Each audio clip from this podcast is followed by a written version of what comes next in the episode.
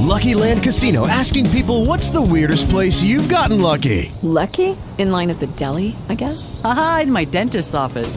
More than once, actually. Do I have to say? Yes, you do. In the car before my kids' PTA meeting. Really? Yes. Excuse me, what's the weirdest place you've gotten lucky? I never win and tell. Well, there you have it. You can get lucky anywhere playing at LuckyLandSlots.com. Play for free right now. Are you feeling lucky? No purchase necessary. Void where prohibited by law. 18 plus. Terms and conditions apply. See website for details.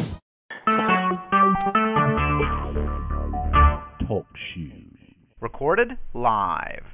Hi, everybody. Um, all three people besides me. well, folks, uh, it's Saturday night. Really, Saturday evening is really, really good weather, sunny out today. So I understand everybody's barbecuing and having a beer and whatnot, and hanging out with the families. Um, but anyway, these shows are recorded. Um, they're all the programs are downloadable, and uh, uh, make sure you get signed in um, uh, on the TalkShoe website, Pro Se Winners. You can subscribe to the show. That way, you get regular email announcements, or you can send me um, an email to my personal emails. Um, uh, let me post. Uh, let me post my emails up there too. I forgot to do that. You guys can send me an email, and then I'll add you to my to list. I have a show Friday nights from 5 to 7 p.m. Uh, CPS Exposed, because um, I'm currently going through a battle against the CPS division of DSHS. And then Saturday nights, um, doing this show, Pro Se Winners. The the CPS show I do all by myself.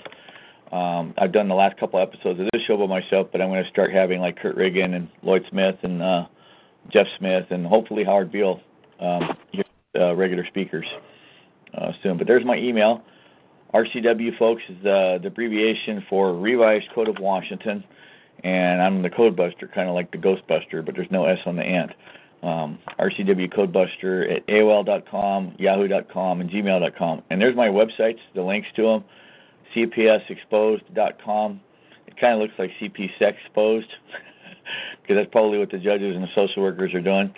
Um, then also luisewing.com, spelled L-U-I-S-E-W-I-N-G, luisewing.com, and ultimateusers.com, like Ultimate Fighting, but instead it's Ultimate Users with an S on the end. You will see a picture of the White House covered with marijuana plants, and that's what we need a bunch of people to do: fly to Washington D.C.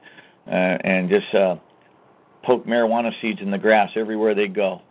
You know, and uh, the cities will never be able to afford to keep up uh, um, trying to hire crews to go around and rip out and tear out all the marijuana plants and that's all we got to do to end the war on drugs, folks. Is become Johnny Appleseed and find everybody that you know it's a marijuana grower or drug dealer or whatnot, get their seeds, get them by the hundreds, and plant them in every parking strip at every grocery store, in front of every courthouse, around every courthouse, you know, and uh, just make it so that marijuana is just like an abundant weed that grows everywhere, and you know it's it's a gift from God, and the Bible says, "Eat the seed, which is the meat." And uh, there's a lot of people that think the burning bush in the Bible could be a marijuana plant. Who knows? But uh, anyway, I'm posting uh, uh, links to my flyers and whatnot. And also, I recently be on an all-day live cable TV program with uh, Will Wilson at SeattleCommunityMedia.org, and I posted it on the board. But tonight, um, I'm going to go over. Uh, let's see, common carriers. Um, this is a brief I started probably about 12, 13 years ago. Common carriers. Um, we'll start out with, uh, God, I can't stand this. I can't read Roman numerals. I need to put a big chart up in my room uh, here in my office. Article XII. Corporations other than municipal. Section 13, common carriers. Folks, this is the phony RCW Constitution. Section 13, common carriers. Regulation of all railroad, canal, and other transportation companies – are declared to be common carriers and subject to legislative control. Any association or corporation organized for the purpose under the laws of this state shall have the right to connect at the state line with railroads of other states. Every railroad company shall have the right with its road, whether the same be now constructed or may hereafter be constructed, to intersect, cross, or connect with any other railroad, and when such railroads are of the same or similar gauge, they show at all crossings and at all points where a railroad shall begin or terminate at or near any other railroad, form proper connections so that the cars of any such railroad companies may be speedily transferred from one railroad to another. All railroad companies shall receive and transport each the other's passengers, tonnage, and cars without delay or discrimination. Well, I'll tell you something, folks. Uh, uh, Lloyd's done a, a, lot of research in this area too, along with Kurt Reagan. David Maryland's done research in this area, and I've done research in this area. Um, the railroads at one point originally purchased and land patented every cross section of land. Okay, what they used to call the Oregon Trail. Okay, we have the right to travel, a constitutional right to travel, whether it's by horse, buggy, car, whatever. We do not have to go to the state and ask for a license, which is permission. Oh, please, Miss State of Washington, please give me permission to travel. No, we don't have to do that. The states only have authority to regulate interstate commerce and intrastate commerce. But if you're not involved in commerce, they have no authority to regulate you. Well, here's the trick they have tricked everybody into licensing their car as a PAS class registered vehicle. And this is something we all need to c- complain about under the doctrine of estoppel and lack of full disclosure. Okay? Um, they did not disclose to us that when they were selling us tabs, that we were licensing our car as a passenger class business machine. And they did not inform us that when we were paying an excise tax, they didn't tell us what an excise tax was. Well, this is also people's fault for just paying the money. Everybody's just saying, "Ah, oh, it's too much trouble. I don't want to read all this. I don't want to fight all this. Oh, I, I just want to watch Scooby Doo and Final Four basketball. I don't want to know all this." You know, so just pay. Be good little slaves and pay. You know, how much more can all of you take? They raised the price without your vote. They put cameras up at the intersection without your vote. You're getting tickets in the mail, and you didn't vote for that. Did you vote your local elected representative to represent you, your city councilmen, and give them authority to spend taxpayers' dollars to put cameras up there to take your picture running through a red light? And next thing you know, you got a ticket in the mail that says you have to pay this amount of money by X amount of you know, by X date. If you don't pay by this certain time, we're going to suspend your driver's license or privilege to drive. And you know, you got bills to pay. You got rent. Uh, you got electric, you got gas, heat, water, electric, you know, garbage, utility bills. You got children to feed. You can't afford these tickets. None of us can.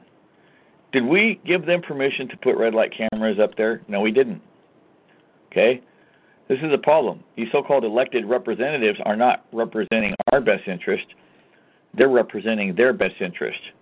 They're getting in there and voting. That these people are incompetents. They're morons. They're dumb fucks. Okay? The reason why attorneys go into the prosecutor's office and the public defender's office and become judges is because they're dummies. They're dumb fucks. They're incompetents. Okay? These people went to law school with the idea that they're going to become a rich hotshot attorney. Well, they found out they weren't very smart. No law firm will hire them because they're too stupid. They they either have poor oral arguments, poor oral skills, they get stage fright, they get scared of the judge, uh, they forget their lines. For whatever reason, they're a failure. So what do they do? They go apply for a job as a public pretender. They don't win their cases. The prosecutors dump more cases on them than they can handle on purpose. And then they train them to just be their messenger boy. That's what the public pretender is. Okay, they're just the prosecutor's bitch. They're the prosecutor's messenger boy. Uh, they just tell them, just get them to plea bargain. Okay, just get them to plea bargain. The public defenders are plea bargaining 95 to 98 percent of their cases, if not 100 percent of their cases. Okay, folks, does pleading guilty sound like a bargain?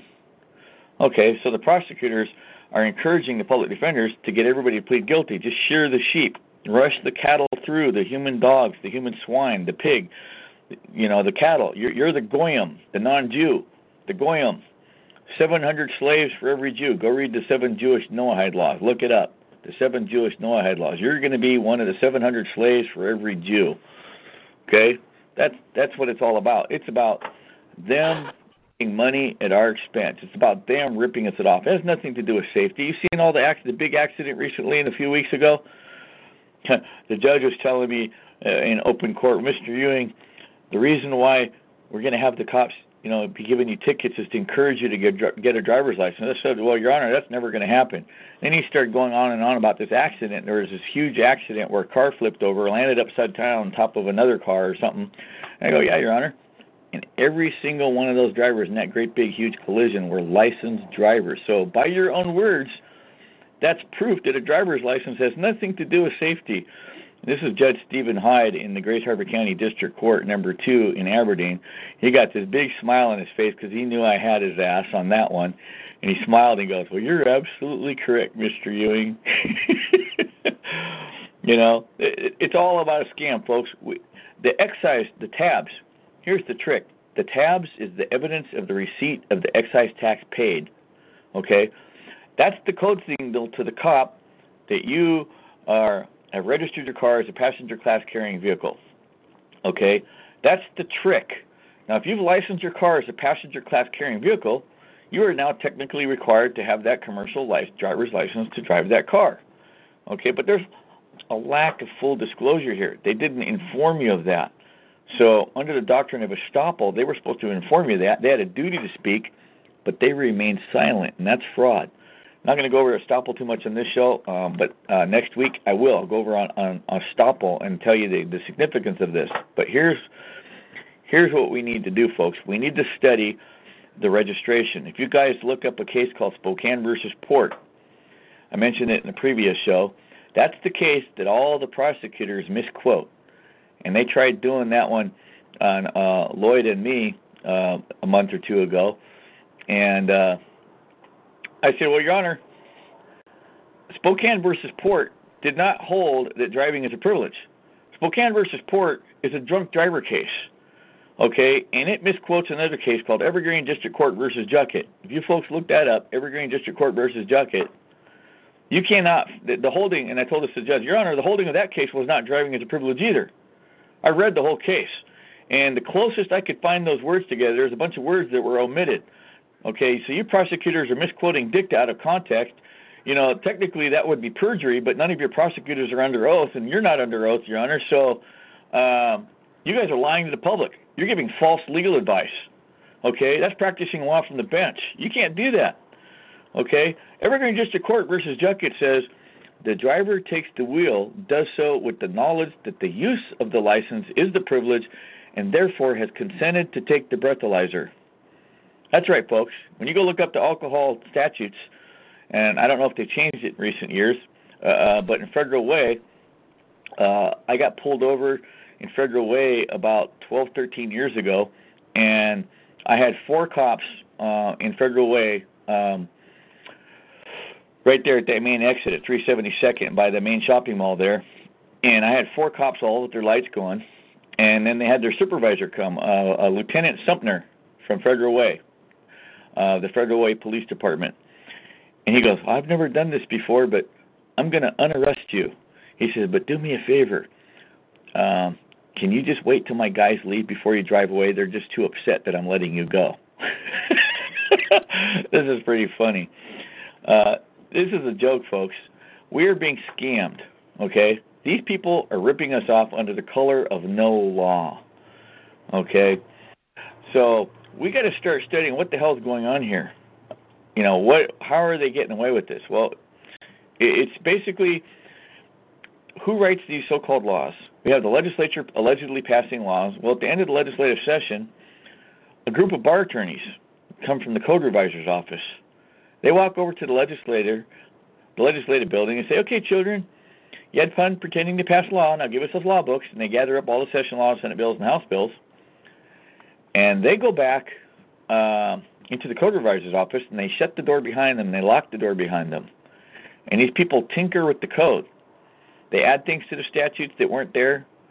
They take things out of the statute that were supposed to be there. They put ends in place of ors and ors in place of ends, and they put commas where they shouldn't be.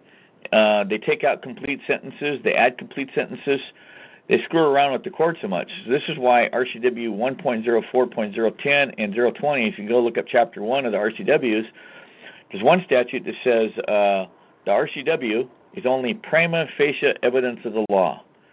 Prima facie means that at first glance it appears to be it's a rebuttable presumption. So how do you rebut how do you rebut and show that the RCW is not the law? Well, the way to do that is to go down to the archives in Olympia, Washington, and get certified copies of the statutes.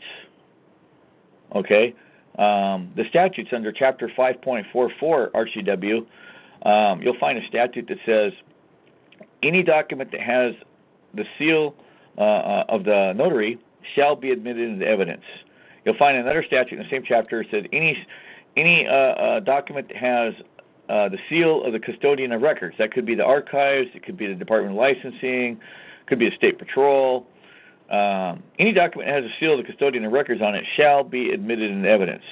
Then you'll find a separate one for the district courts, the municipal courts, the superior courts, and even the Supreme Court. So if you get a certified copy of the docket from the court clerk uh, of any document in the file and you get the seal of the court on it, that now can become a self authenticating document. Okay, and uh, I did something uh, about 10 years ago in the Pierce County Court that made a $25,000 judgment go away. Guy paid me five grand to do it. Okay, uh, guy named Jonathan Tuck. Uh, his kid, for whatever reason, um, went to Echo Glen for 36 weeks. Okay, found guilty of whatever crimes. This was before they found me. And uh, well, the state was trying to stick him for uh, $25,000 for having to house and clothe and feed his son, who was a bad little boy and did things he wasn't supposed to do, and for that 36 weeks vacation. And this guy was a city truck driver for city of Tacoma, and they wanted to, they were starting to garnish his paycheck. So I did something unique with uh, the money argument, and uh, I got certified copies of the judge's oath of office for Pierce County, all of them. Because of that, every single Pierce County Superior Court judge recused themselves. Then they brought in the visiting judge from Kitsap County, Leonard Leonard Costello. You know, kind of like Abbott and Costello. These guys are a bunch of jokers, and uh, I did the same thing to him. And he ended up recusing himself. The attorney was trying to hit him for free. This Bruce Heslop guy, uh, former city of Tukwila judge that I believe um, got fired uh, because of something Kurt Riggin did in the, um, the municipal court of Tukwila. Um, this Bruce Heslop guy, and he was all pissed off. His law firm partner uh, was representing him, and he, when I served, it was funny. I went down to the court clerk and I had a new document at the morning of the hearing, and I asked him, "I just filed this motion. How long will it take to get upstairs?" And she says, "Oh, when you file this here, it won't get to the court for for at least two days." And, and I said, "Well, can I get certified copies of this? Because I need to serve this uh, uh, on the court now, and I need them to have proof that I filed it. They go, oh, okay, yeah, we'll certify it. They gave me four certified copies. Then I took my when they handed it back to me, and I had a big gold seal of the certification on it. I took a blue ink pen, signed each of those four certified documents again, threw one in her basket, took their file stamp, went stamp, stamp, stamp, and she goes, "Well, you just filed that. Why are you refiling it?" I said, "Well, you said it, that document wouldn't get upstairs for two days." And I've got a hearing in 10 minutes, and that's why I purchased certified copies from you, so they would know that I filed it. Okay, but I didn't file the certified copies yet, so that's why I threw the one of the certifies in your basket, and I took your stamp and I stamped my three certified copies. That way, they'll know that I really did file it and I didn't make this up. And I go, oh, that's a really good idea. So I go up to the court uh, clerk, uh, go up to the uh, court uh, um, uh, for the hearing, and this this room's full of attorneys that were collecting their their judgments and whatnot, uh, collecting their attorney fees, and uh, anyway, I, I serve a copy on the attorney. Uh, and the, the the attorney general for the state of Washington was there, and also this guy's attorney that represented him was trying to collect his attorney fees, and I screwed the attorney out of his fees also. And this Bruce Heslop guy uh, was all. They started snickering at my document, and my my friend uh, Jonathan Tuck he goes, Well, they're laughing at the document. I said, Well, wait till they turn the page. Okay? They turned the page, and I had case law that said the Constitution is a contract and binding upon all those, those members who swear to uphold it. Now, although it's talking about a union case and whatnot, right after that case, I put down the RCWs that says uh, the attorney's oath. I had to put the RCWs for the municipal court judge oath. I had the RCWs for the superior court judge's oath. And then I had a cited a case called Bird versus Husband. They can't read anything into the contract that's not there. They have to read the contract as written. Okay, so I put in there the court had no authority to enforce a judgment in anything other than a legal tender, which by 1898 Supreme Court decision of the Washington Territory, Dennis versus Moses, citing Woodruff versus Mississippi, the leading gold and silver tenders case, citing Article 1, Section 10 of the U.S. Constitution, says no state shall make anything but gold and silver tender of payment. And the court, so I go up to the front of the courtroom after I handed the attorney his copy, handed the court clerk, and I said, the court clerk downstairs said this wouldn't get up here for two days, but I got her to sell me this certified copy, uh, um, and could you please take this back to the judge? And she goes, oh, okay, I'll be right back. She came back ten minutes later, and she goes, the visiting judge Leonard Costello um, is recusing you from this case, and uh, this courtroom is not going to start until Mr. Ewing leaves.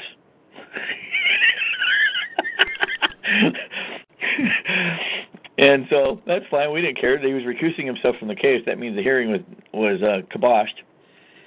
And so me and Jonathan Tuck get up to leave, and this Heslop guy, in the middle of court, Ronald Heslop, uh, uh, um, the former uh, Tukwila Municipal Court judge, or no, Fifi. I think he was a. Uh, if he's Tukwila or the City of Fife, the City of Fife Municipal Court judge, and then he became the Lakewood Municipal Judge, and then Kurt got him fired from the Lake City of Lakewood Municipal Court, and uh, this Heslop guy started screaming, "You're not an attorney! You're practicing law! You can't practice law!" And he's out in the hallway screaming at the top of his lungs. The sheriffs come running down the hallway in the Pierce County uh, um, courthouse in downtown Tacoma. What's going on? What's going on? I said, "Well, this attorney is screaming at me I can't practice law," and well, well, he's right. I don't practice law. I do the law. He's the one who practices law because he hasn't learned how yet. He goes, "Oh, you're very funny, Mister Ewing." I said, "Well, why are you screaming, asking what this is all about? If you already know what my name is." Anyway, so we left the building. The judgment went away. Um, that judgment, even though they got judgment and they've never dismissed the case, okay, sometimes things die on the vine. You don't get a win, you don't get a loss. But that judgment that they had against him for twenty-five thousand plus interest plus all the attorney fees is like a rubber check bouncing up and down on their desk, and they don't know what the hell to do with it. They'll never be able to collect, that's for sure. But back to what I'm talking about on this stuff with the traffic crap. What we need to do is bring forth certified copies. Uh, my point being, a certified copy uh, uh of the. I took the judge's oath of office and certified copies of the money statutes and the certified copies of the Constitution, file those things into the court, those become a self-authenticating document under Evidence Rule 902, and I submitted them to the court as offers of proof pursuant to Evidence Rule 103. I also cited Mandatory Judicial Notice Rule 201 in my document with Washington State case law that says any document that has uh, the seal of the court or whatever, you know, shall be admitted into evidence. And I created a document that is so hot. Pretty much, uh, I've got a system, folks, where I don't care what kind of problem you got, an IRS case or whatever, and this is something uh, I charge quite a bit of money for. Uh, when judges, when people can't get things into evidence, and the judge says I'm not going to allow that in evidence, I have a method for forcing them to put it into evidence. And they have no choice. I've had judges in open court rules. Let me see that. I'll decide what goes in evidence. They read my document, and you could you could hear their their buttholes pucker across the courtroom. And it's not a pretty sound. Okay. Uh, then the judge will say, "Well, uh, uh, I'm going to allow it this time." Yeah, bullshit. Okay. Uh, when you cite, folks, when you cite the right rules of evidence, okay, the right court rules, the right statutes, the right case law, and you have a notary seal on the front page of your document, okay, and I file that in the court and get them to sell me three, four certified copies back out that has a seal of the court on it, I throw one certified copy back into their basket and I grab their file stamp, stamp, stamp, stamp on my certified copies with the seal of the court on it. That document is now a self authenticating document. They cannot keep it out of evidence. The statutes, the court rules, and the case law says that document shall be admitted into evidence. And because of that, Pierce County has now proved that they're a bunch of criminals. They've illegally changed their certification policy. See, what they used to do is they used to type up a little short little statement, like a half page or even a one page certification, like most courts would do, and they would state what the document is and claim this is a true and correct certified copy of what's in their file, and it would go on the front, on top of your document. That way, you would be able to make copies of it and refile the same thing without having to spend a lot of money.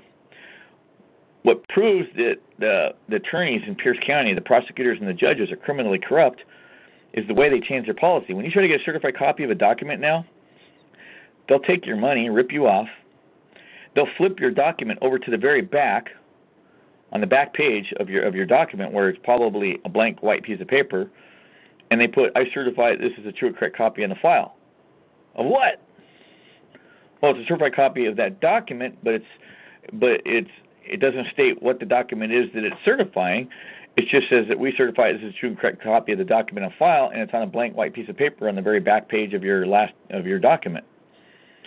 Okay, because they didn't want you to be able to um, put their certified seal on the front page so that it would be noticeable and it would be required by the judge to uh, be placed in the evidence or by noticed by the court clerk that would be have a self-authenticating seal because it's no longer on the front page. Can't see it. It's hidden. So you're paying for a certification of nothing.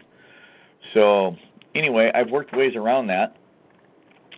But we need to bring forth certified copies of statutes and show the court what they're doing here.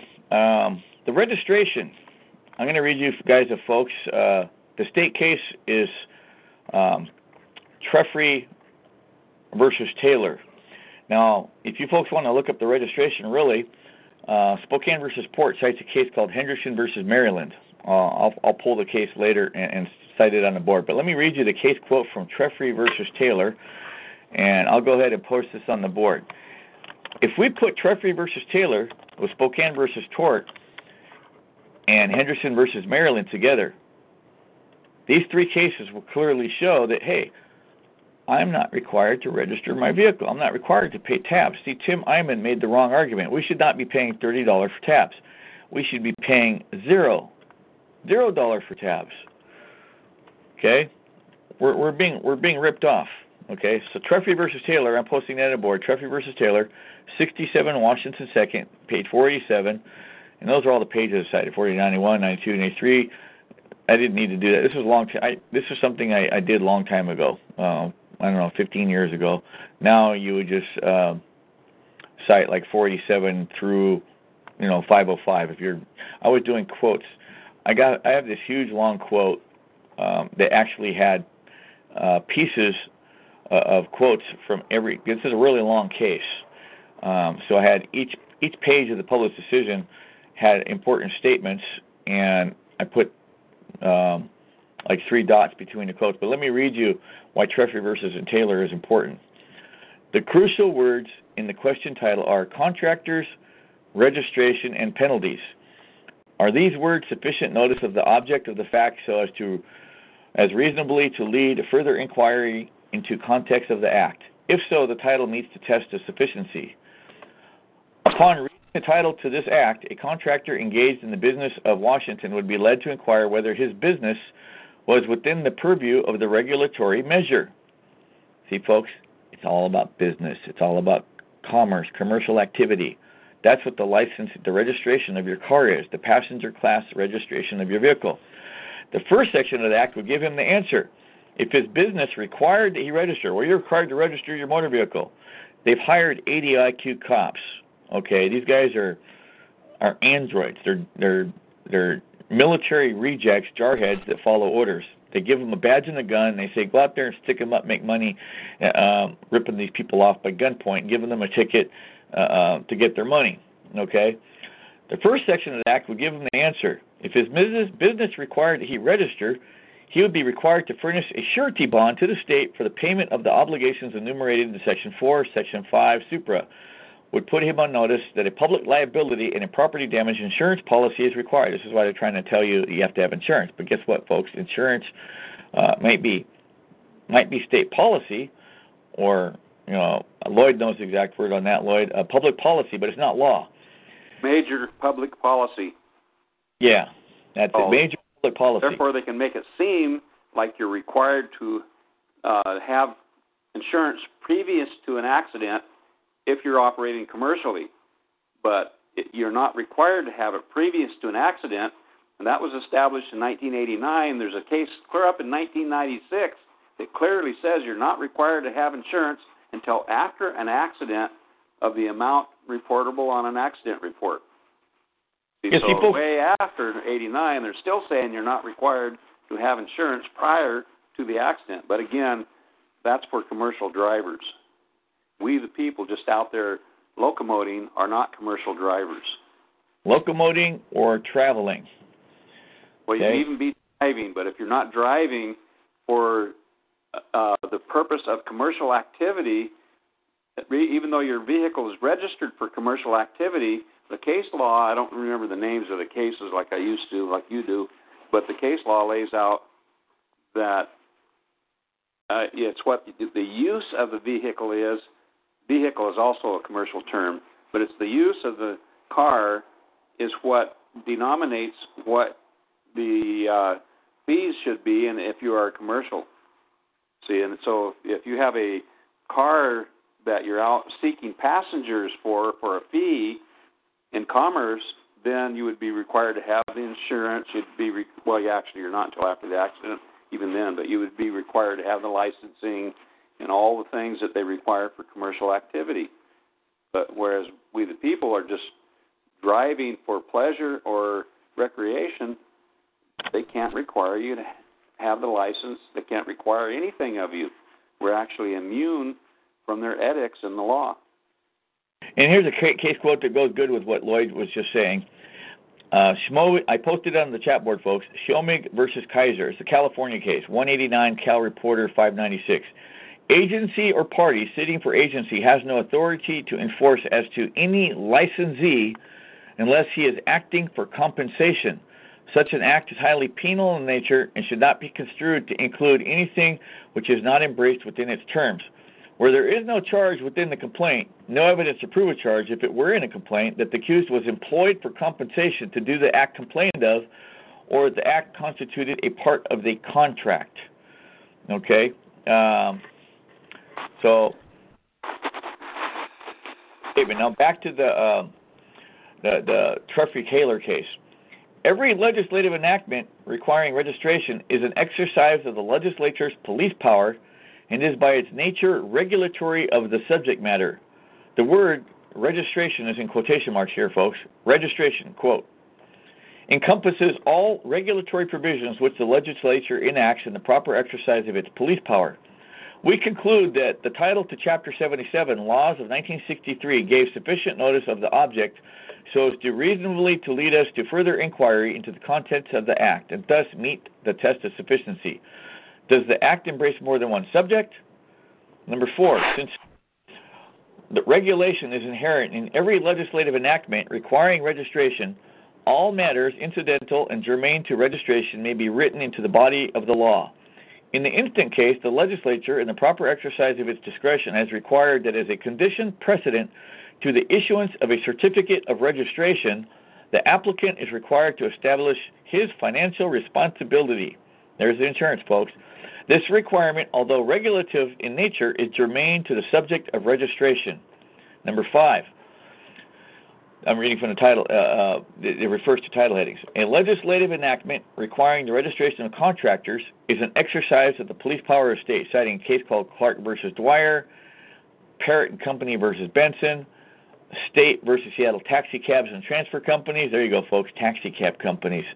State versus Bowen. All of these cases are commercial transportation companies, private for hire companies. Uh, the exercise of police power by the legislature is an attribute of sovereignty. It is an essential element of the power to govern. The only limitation upon the exercise of this sovereign power by a legislative body is that questioned enactment must reasonably tend to correct some evil or promote some public interest. Okay, the state has no public interest in me going to the park, me coasting down uh, the California highway. There's no public interest there. Okay, and that it must not be violative of any positive mandate of the Constitution. Again, I read you folks they can only regulate common carriers according to the Constitution. Clark versus Dwyer, Supra at 432 in cases cited. This act is the first and only time the legislature has used the words, quote, registration in the title of an act to describe regulation and licensing of an occupation or business. The appendix attached to this dissent cites the 14 prior acts and their titles. As we were advised by counsel during the oral argument, the legislature has recognized the difference between the words registration and regulation by its action in the 1965 extraordinary session when legislation amending RCW 18.27.010 through 100, Laws of 1963, Chapter 77, was introduced in the House of Representatives, House Bill number 292, with an amended title reading as follows An Act regulating to the regulation of contractors, prescribing penalties, and repealing Chapter 77, Laws of 1963, and RCW 18.27100.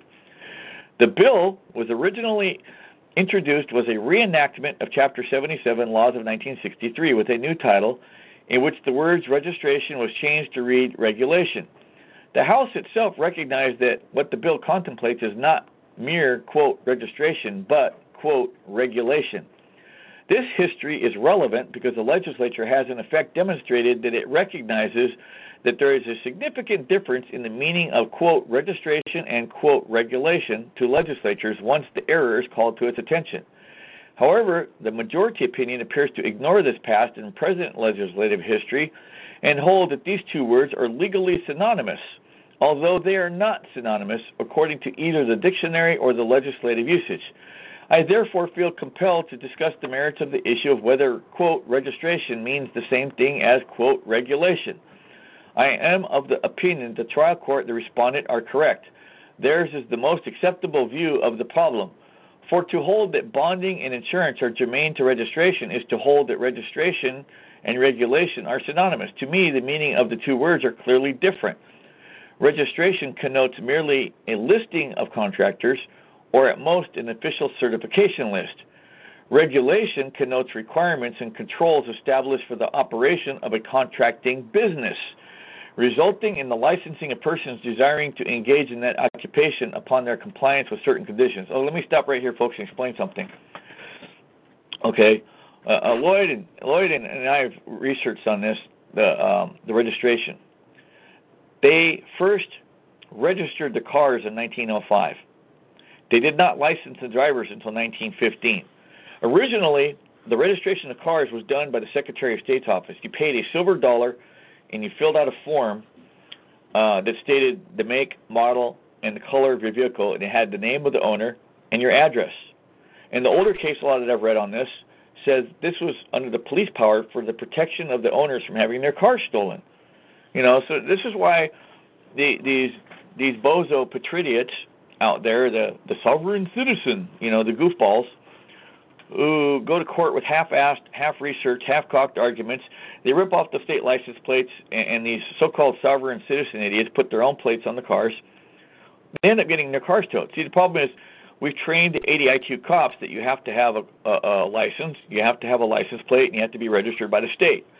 What the dumb cops is, you know, they don't know, and this is called plausible deniability, folks. For those of you who saw the the movie Independence Day, and the president said when the guy was asking him questions, "Is there really aliens in Area 51?" and the president looks him in the eye and straight as honest, honest to God, he said, "No, there's no such thing as aliens." And then the guy behind him said, "Well, Mr. President, uh, yeah, there's aliens, but there's a reason why we didn't tell you. Uh, we were prepared. Uh, uh, we, if somebody would ask you this question, you would be able to honestly tell them there's no such thing as aliens, but uh, yeah." Um, we kept that from you. There really is aliens. And the president's going, what? What? Take me to Area 51. Let me see. You know, the president wants to see the aliens. Well, this is the same problem with the cops.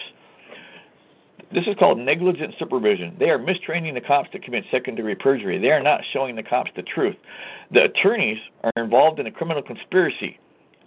All state bar associations are involved in a criminal conspiracy to trick people into licensing their car as a business machine, a passenger class carrying vehicle. You're paying an excise tax. That's a tax on a business.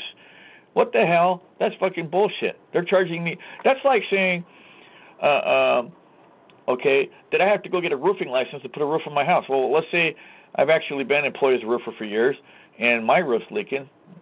I'm not charging myself money. I'm spending my own money. I'm going to Home Depot and I'm buying my own roofing materials. I'll fix the roof myself. I don't need to go get a roofing license to do that. Or if I know how to do plumbing, I can do the plumbing in my own house. I don't have to get a license to do that. I can go to Home Depot and buy the plumbing parts and do my own plumbing. Same thing with electrical. Okay, let's say I'm actually a quote uh, licensed electrician trained in being an electrician. I can run the wiring in my own house. Okay, okay, uh, and, and do whatever I want. Now, if I want to sell the house, or something like that, then, then yeah, you could you you have to pay a licensed electrician to sign off on it to make sure that your wiring is good. Otherwise, the house won't qualify for a loan. But you don't have to get a license to do your your own stuff, your own. You know, if you want to call it private business, it's not for the state to declare that you're in a business when you're not. They cannot make you a common carrier. The state can, has no authority to make you a common carrier. They have no authority to make you a private carrier and they have no authority to make you a contract carrier. You have a state constitutional right, okay, upon the public highways. We paid for the highways. The highways belong to us. Our tax dollars paid for it. These pieces of shit, black robes on the breast, these people are wearing black Jesuit robes of treason, or like Kurt says, they're male cross dressers because they're homos. And you know what? Judge Patrick Burns, he's been pulled over by the cops in Auburn wearing a blue dress on his off days. I hope the judges are getting a kick out of that one. Play it to yeah. Judge Burns, throw a fit. A couple okay. things here. Uh, first off, uh, you're talking about Title 18, Washington RCW. If you go read the heading in that, it tells you it's commercial. So wherever they cite Title 18 and some other statute, like the driving and the licensing statute, you're talking about commercial activity. Yep. And, and let me go on with the case. I'll go on with the case here. A careful of all statutes enacted by the legislature pertaining to licensing or regulation of various professions or businesses show that in every single instance where the state requires bonds or insurance, the title either broadly refers to the subject matter by characterizing the subject as regulation, i.e., relating to the regulation or licensing of an area or, or commerce, or specifically mentions the bond or insurance requirements. Reference has been made. Lloyd? Another thing you want to, before you get too far away from it, is explain. excuse me, I got pneumonia and I start coughing when I talk. But uh, when you uh, talked about uh, the driver's license, tell them more about how the license works, so that the scoffers, you can overcome any scoffers out there uh, with RCW 4620 and RCW 4625 in the relation to those two. Right. Uh, I'll, I'll, go over that as soon as I finish uh, reading the Trefry quote. It's a long one. Reference has been made to the appendix, which cites the statutes of the states regulating or licensing persons in certain businesses wherein bonds or insurance are required as prerequisites. In none of these titles of these statutes does the word registration even appear. Although a form of registration through licensing is required as a part of the system of regulation, neither the public nor the legislature has any warning or any way of knowing of the broad requirements and provisions of the Act when the legislature suddenly introduces the new and much narrower word registration rather than the broader words such as the word, quote, regulation that has heretofore been used. The natural inference is that the words registration, quote, and regulation, quote, cannot and should not be construed synonymously because heretofore, quote, registration has only been, has been only a possible but not necessary part of the regulation. The majority attempts to equate, quote, registration with, quote, regulation. It appears to me that the majority opinion has assumed its answer to the constitutional issue by looking at the body of the Act before it has determined the meaning of the title and thus has violated one of our basic rules in the application of the Constitution, Article 2, Section 19. The following quotation from the majority opinion demonstrates this misconception of our rule. Upon reading the title to this act, a contractor engaged in business in the state of Washington would be led to inquire whether his business was within the purview of the regulatory measure. The first section of the act would give him the answer. If his business required that he register, he would then seek reasonably seek further information from the act to determine whether he qualified for a certificate of registration. Section 4, Supra would put him on final notice that in order to qualify and be issued a certificate of registration, he would be required to furnish a surety bond to the state for the payment of his obligations enumerated in Section 4. Section 5, Supra, would put him on notice that a public liability and property damage insurance policy is required. Every legislative enactment requiring registration is an exercise of the legislature's police power and is by its nature regulatory of the subject matter. The word, quote, registration encompasses all regulatory provisions which the legislature enacts in the proper exercise of its police power. In the quoted portion of its opinion, I think that the majority is in error in two respects. First, it begs the question in its first sentence and later in its second paragraph by an ipse dixit supported by no case authority, no examples of statutes, and no reference to even the common man understanding of the word, quote, register as reflected by modern dictionaries. Appendix to dissent. Laws requiring bonds or insurance as a requirement for engaging in business. You're going to love this, folks. Number seven, subject matter motor vehicles. And add the dumb state patrol. Mr. Ewing, you're operating a motor vehicle. Code and Session Citation, Title 46, Laws of 1961, Chapter 12. Title, an act relating to vehicles providing for the regulation and licensing thereof and of persons in relation thereto. There you go, folks. You're all persons. You're corporations, you're employees of a public corporation who are engaged in the business of driving motor vehicles for compensation or for hire. In this case, Trefry versus Taylor lays it out. 67 Washington 2nd, 487, 491, November 24, 1965. So, folks, regulation and registration are not the same things. So, I'm going to be working on a brief showing this. Say, hey, we need to go back to the 1905 Act. You're right. Under the police power, I can't have some bozo sovereign citizen sneaking into my driveway in the middle of the night, ripping off my state plates, and put him, you know, I'm king shit Tarzan of the jungle sovereign citizen plate on my car getting away with stealing my car. This, folks, is the reason why they have VIN numbers on your cars. This is why they stamp the VIN numbers on your engine block. Okay, and the, and the VIN number is tied to your license plate and registration. Okay, that's only worth about five or ten dollars. Okay, so we should be able to, for the police power to protect us from having our vehicle stolen, we should be uh, uh, all allowed to purchase a license plate, personal plate, put our name on it, whatever we want to, and put our name, our address, the make and model, color, and the year of the vehicle. And it should only cost five, ten bucks at the very most, depending how you know how much money they actually put into making a license plate. But folks, when they have presses they print out these tin plates by the by the hundreds of thousands. It only costs them pennies and a dollar to make a plate. So maybe even five dollars or ten dollars would be way too expensive to have a license plate.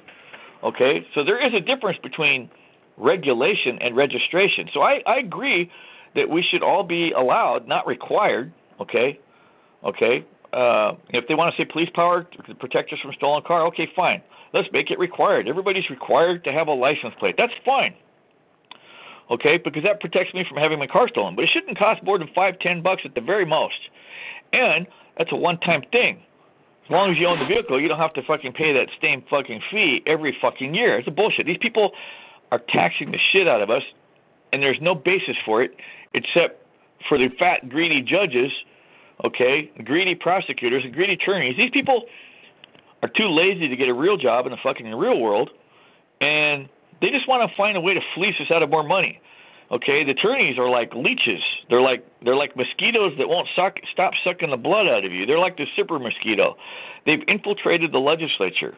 At least 50% of our state legislature is state bar attorneys.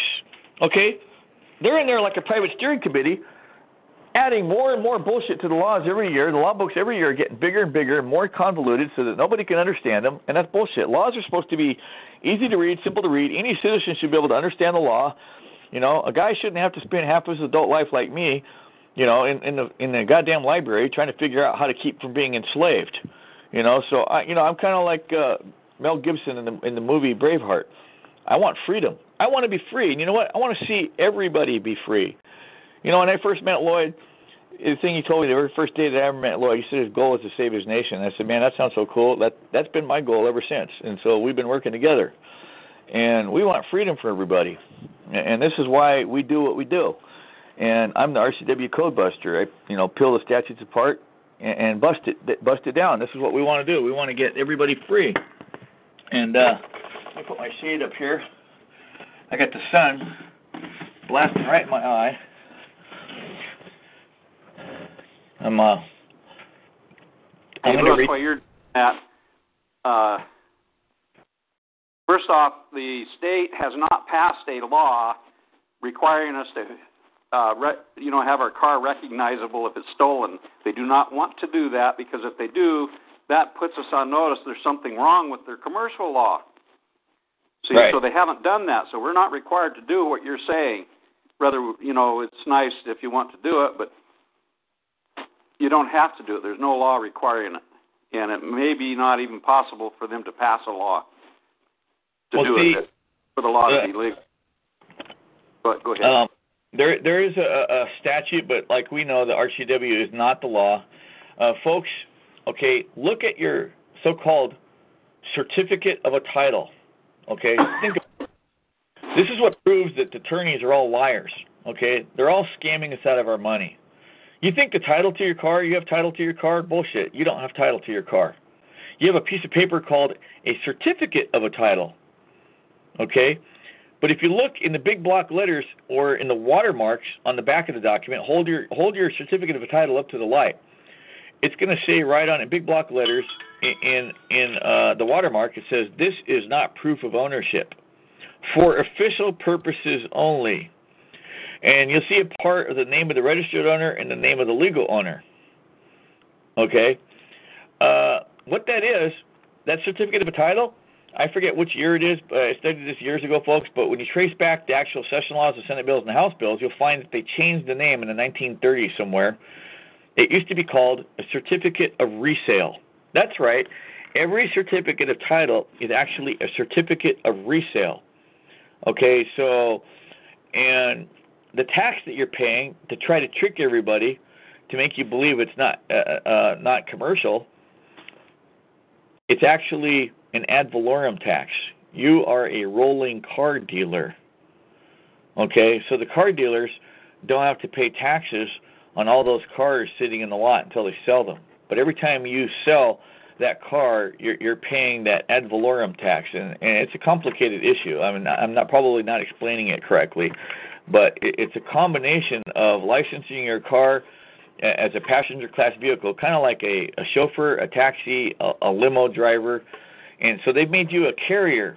And, and folks, uh, I posted an RCW on the board there. RCW 81.80.010, subsection 5, says all motor vehicle operators not included under the term common carrier and private carrier, and shall further include any persons who, under special and individual contracts or agreements, transports property by motor vehicle for compensation.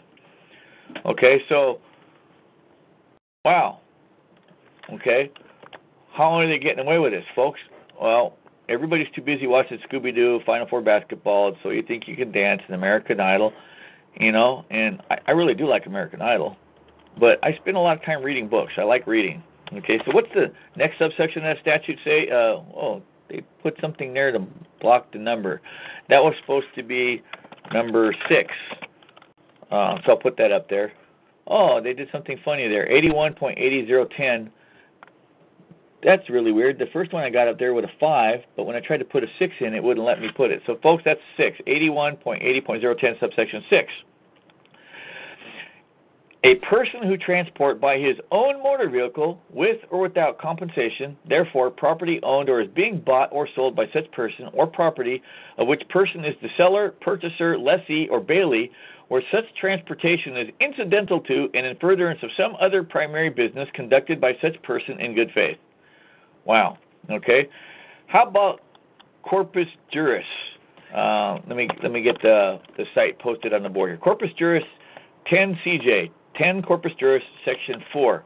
I'm going to post this on the board so you guys can look this up at the library. Ask the law library folks to show you how to find Corpus Juris, Corpus Juris Secundum, and Amjur. Okay, but I'll be read you what the site says. A private carrier is one who, without being engaged in the business of carrying as a public employment, undertakes to deliver goods in a particular case for hire or reward. Okay, that could be the UPS driver, that could be the Federal Express delivery driver, that could be the the the Bon Macy's furniture delivery company. Okay, so let's case law says, okay, for Washington. Uh, I'm going to post a really good case here. It's called State versus Beehive Auto Service Company from 1926. Um, and we'll start to see the scam that they're trying to trick us into being either a common carrier, a contract carrier, or a private carrier. By the way, folks, the State Patrol used to be called the Washington State Highway Commission. Before the Washington State Patrol was called the Washington State Highway Commission, they used to be called the Washington State Railroad Commission. Okay, and I've done the research on the State Patrol. Their very first act of the State Patrol, which used to be the Washington Railroad Commission, said that the State Patrol officers today only have the authority to regulate common carriers and enforce the laws of the state, which is those involved in transportation on the highways. Period. They can only regulate transportation. The problem is, folks, they have forced everybody into transportation. So what I'm looking for out there, folks, if you folks can find it for me, send me the case sites. I'll post my email again on the board here in a little bit. Here's the type of cases that we're looking for, and I'll have Lloyd describe it a little bit after I read this beehive case. Okay, Lloyd's found cases about positive negative law, and I forget how it goes, but I'll have Lloyd explain it after I read this uh, this site. Uh, the state has no authority to regulate a, a fundamental right under either positive or negative law. Now, I want to combine that principle with what Kurt Reagan have done and David Maryland have done, that they cannot regulate, they can only regulate interstate and interstate commerce. I'm going to take that argument and combine it with this other case law that I found, where I've got some beautiful case quotes, folks, where it talks about the highway was built for two purposes. Older case law that, that distinguishes the difference that there's a primary use for which the highway was built, and that's the public's right to travel. With number two, the secondary use for the highway is for gain. And the case law lays out they can only regulate, okay, and that's what regulation goes to regulating a business. They can regulate all those who use the highway for the secondary purpose, but they have no authority to regulate the number one.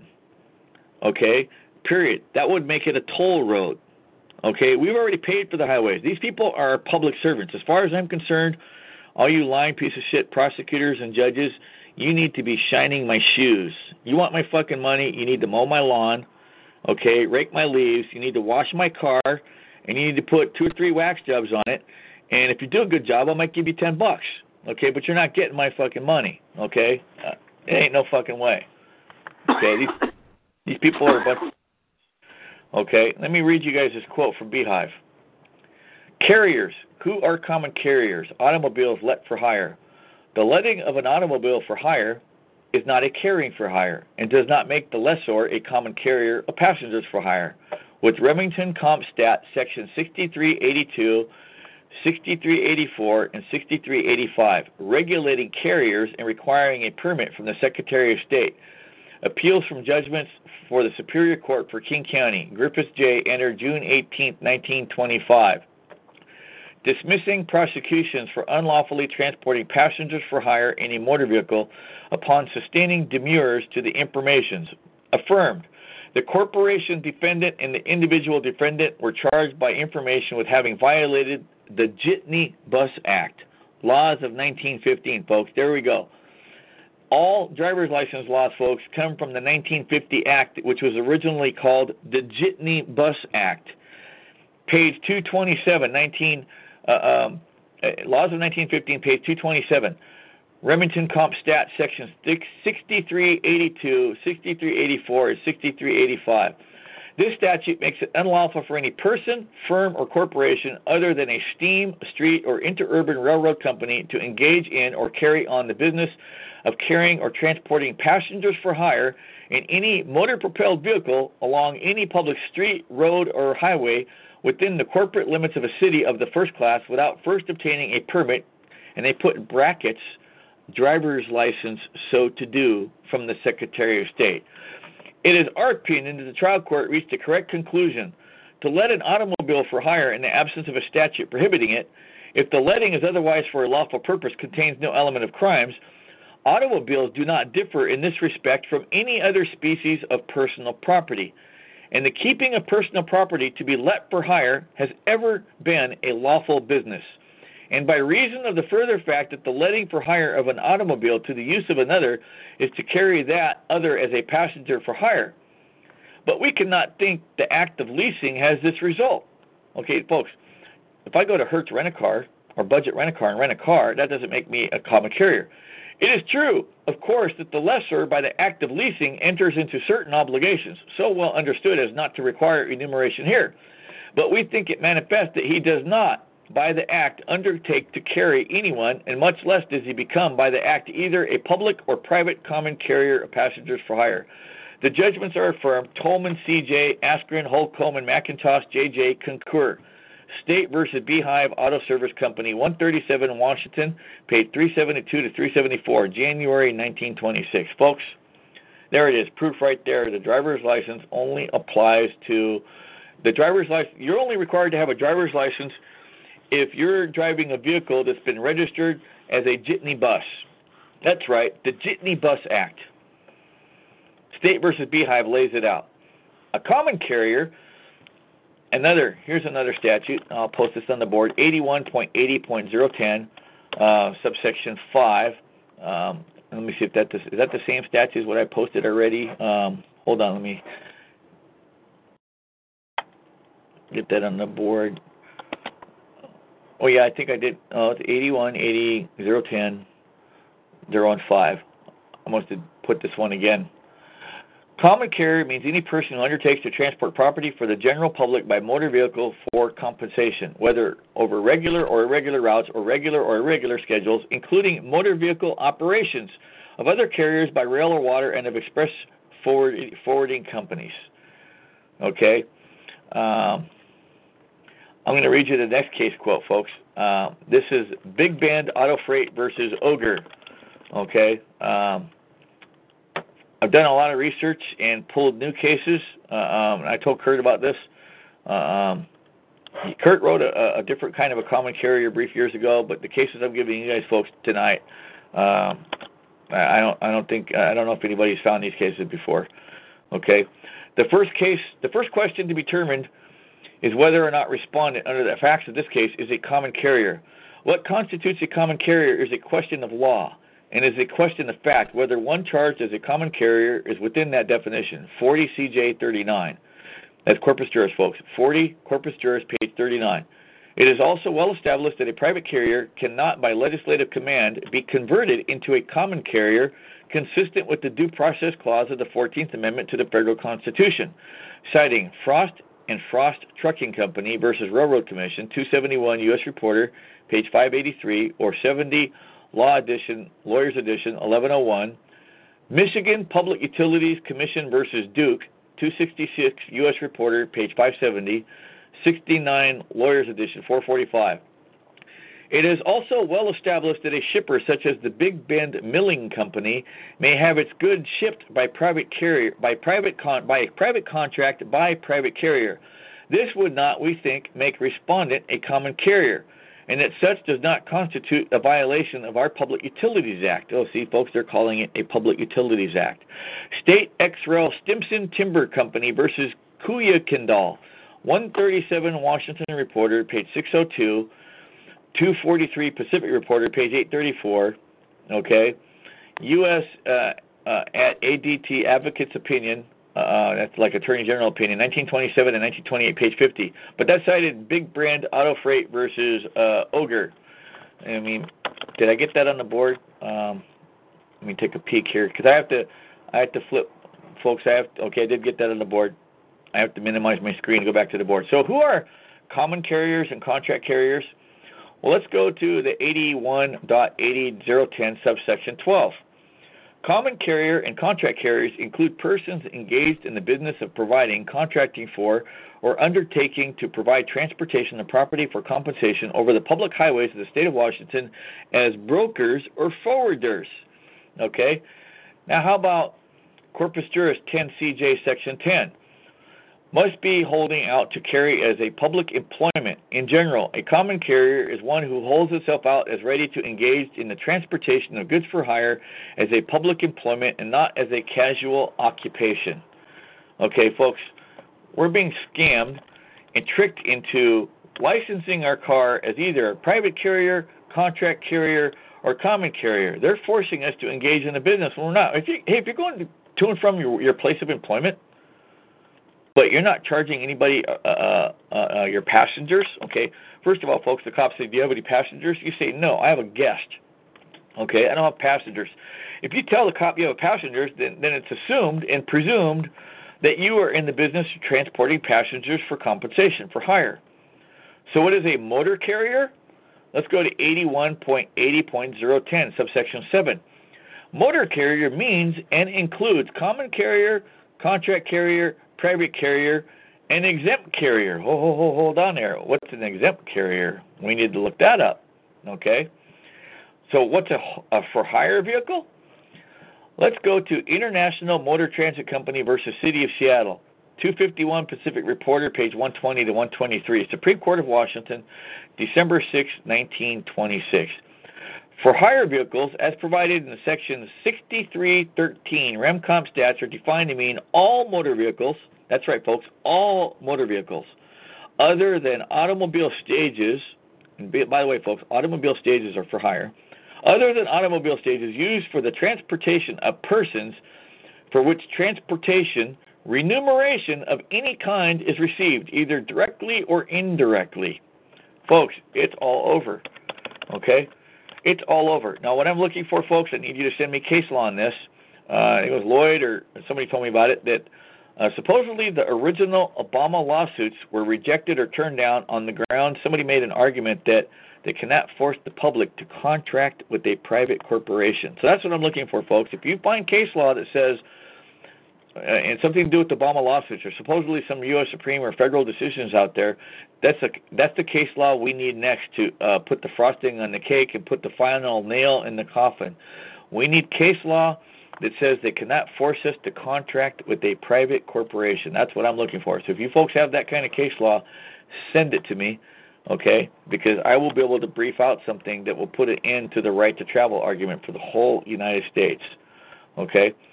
Let me read you folks the next case quote. You're going to love this.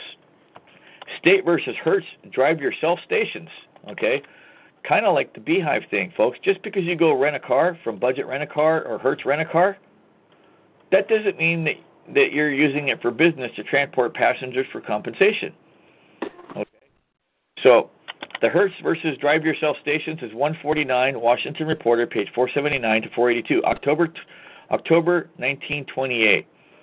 Here's what the case says Respondent contends that appellant's cars were, quote, for hire cars and should be licensed as such, and that renting by appellant of one of his cars without a such a license rendered appellant guilty of the offense charge. RemCompStat section 6313 defines certain words and phrases used in the Motor Vehicle Act, paragraphs 11 and 12 of said sections, reading as follows. Subsection 12 For hire shall be taken to mean all motor vehicles other than auto stages used for the transportation of persons for which transportation remuneration of any kind is received either directly or indirectly. If the car owned by appellant comes within the definition of for hire cars as contained in paragraph 12, the judgment should be affirmed. Otherwise, it must be reversed. Appellant prosecuted under a criminal statute and determining whether or not the act of appellant constituted an offense, the law is to be construed strictly rather than liberally. The for hire car is defined to be a quote motor vehicle, officer. No, officer, I am not operating or driving a motor vehicle. Okay, it's time we wake these fucking androids up, the 80 IQ cops with a badge and a gun that have been hired to stick us up by gunpoint, to rip us off at gunpoint, and charge us money for driving on a public highway that we already fucking paid for. I'm sick of it. The for hire car is defined to be a motor vehicle used for the transportation of persons for which transportation remuneration of any kind is received, either directly or indirectly. The remuneration, the paying of which determines the status of the vehicle, is for the quote transportation of persons, as is clearly indicated by the words quote which trans which transportation, not for the use of the car. Okay, folks, it's the use of the car. In our opinion, the testimony failed to show that the appellant had been guilty of any offense under the law, and the judgment of guilty was therefore erroneous. Judgment reversed with order to dismiss the proceeding. Fullerton, C.J. Tolman, that's right, Justice Tolman, okay, one of the last few honest judges in Washington. Holcomb and Mitchell, J.J. concur. This is back in the days, folks, when we had honest judges. Okay, we got nothing now except pieces of shit. Probably the last honest Supreme Court judge we have was Judge Richard Sanders. Judge Richard Sanders, in the case State versus Valentine, said this is a travesty of justice. This man suffered a severe beating. Okay, he should not have been found guilty of resisting arrest with his face. The only place this man had bruises, okay, uh, uh, was on his face. The only place the cops had bruises was on their fucking knuckles. This just proves that there's no justice in our courts.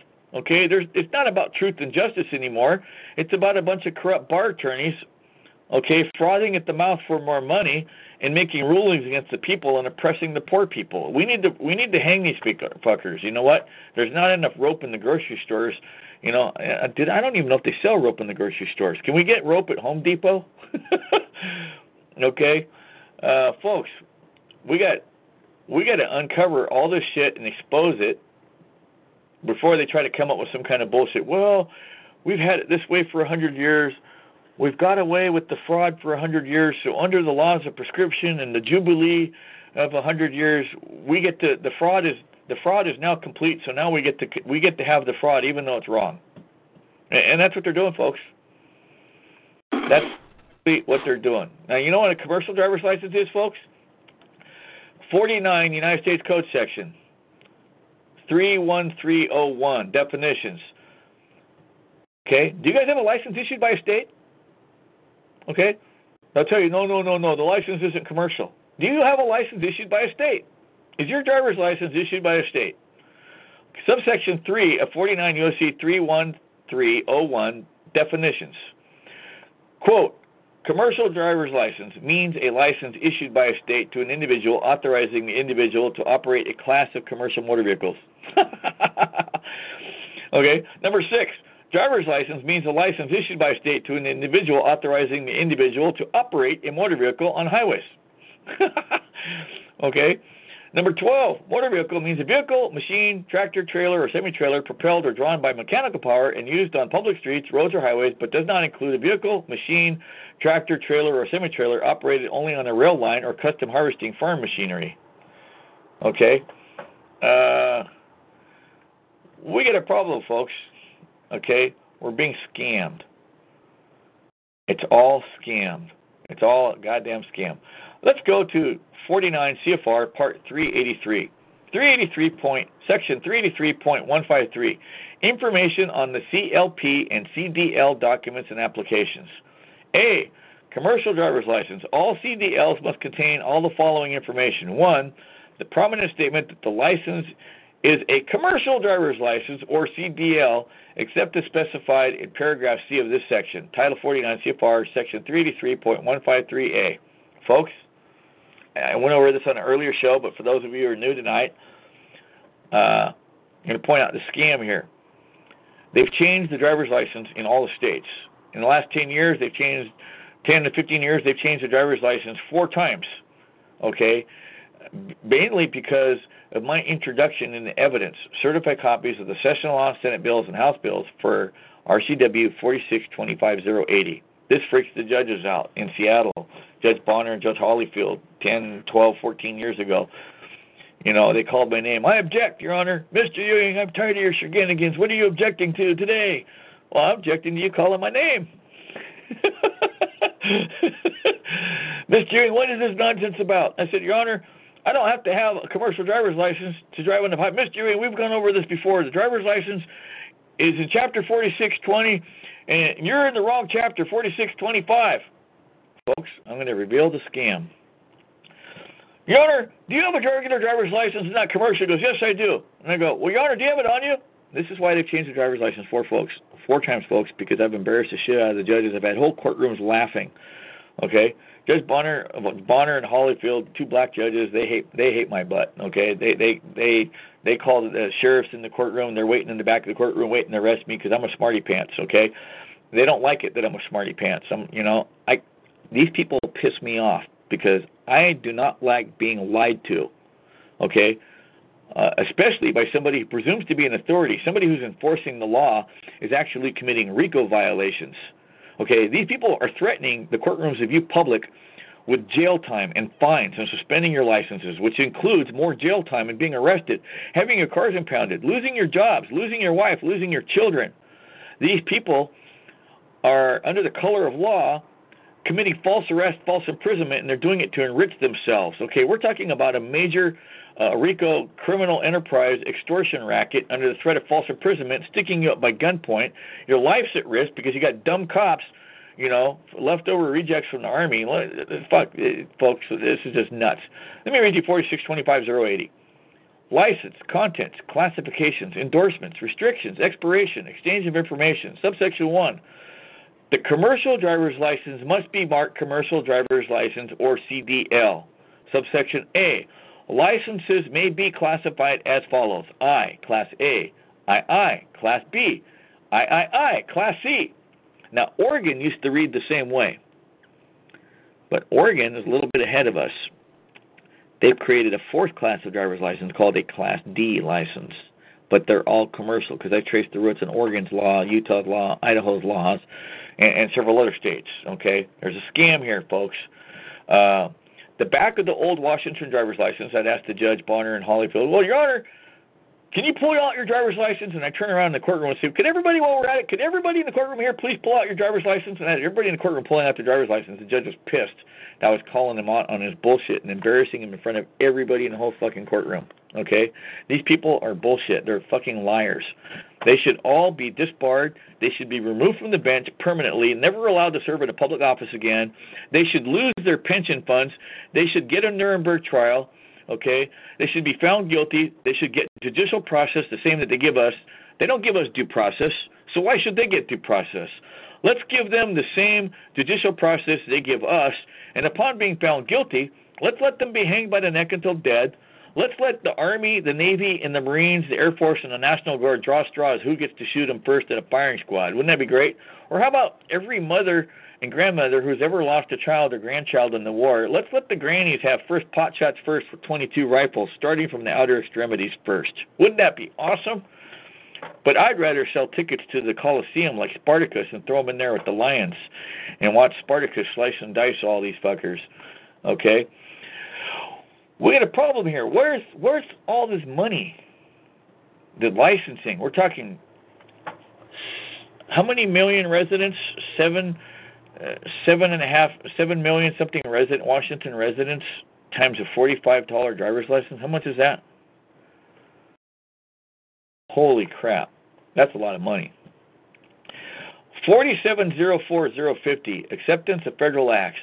The state of Washington hereby assents to the purposes, provisions, and terms and conditions of the grant of money provided in an act of Congress entitled an act to provide for the United States shall aid the states in construction of rural post roads, folks the railroads, and the post road, the postal service. Uh, Lloyd, what was that about the postal service? They didn't they uh, uh, they, they didn't this kind of sharing of the land grant acts with the railroad companies. Are you still there, Lloyd? Oh, not the postal service. That was created about 1970, and they leased post office equipment to operate. They're a semi-private corporation like the Federal Reserve.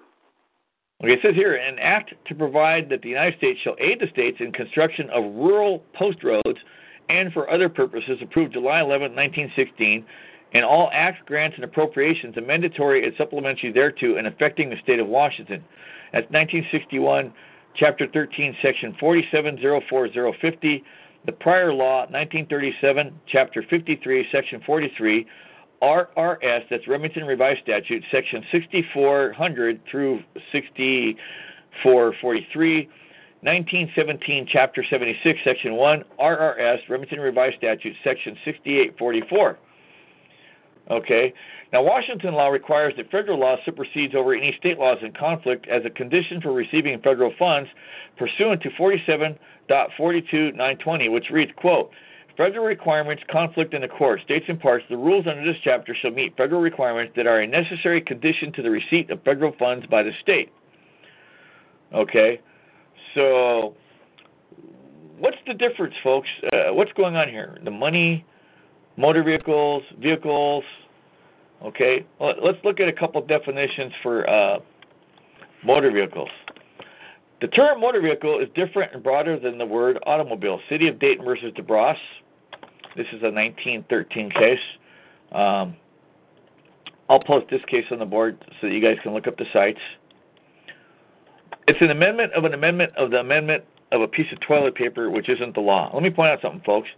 We have had no laws in the state of Washington passed since 1881 or 1889 at the at the latest. Okay, it's an impossibility. You people are quote registered voters. Okay?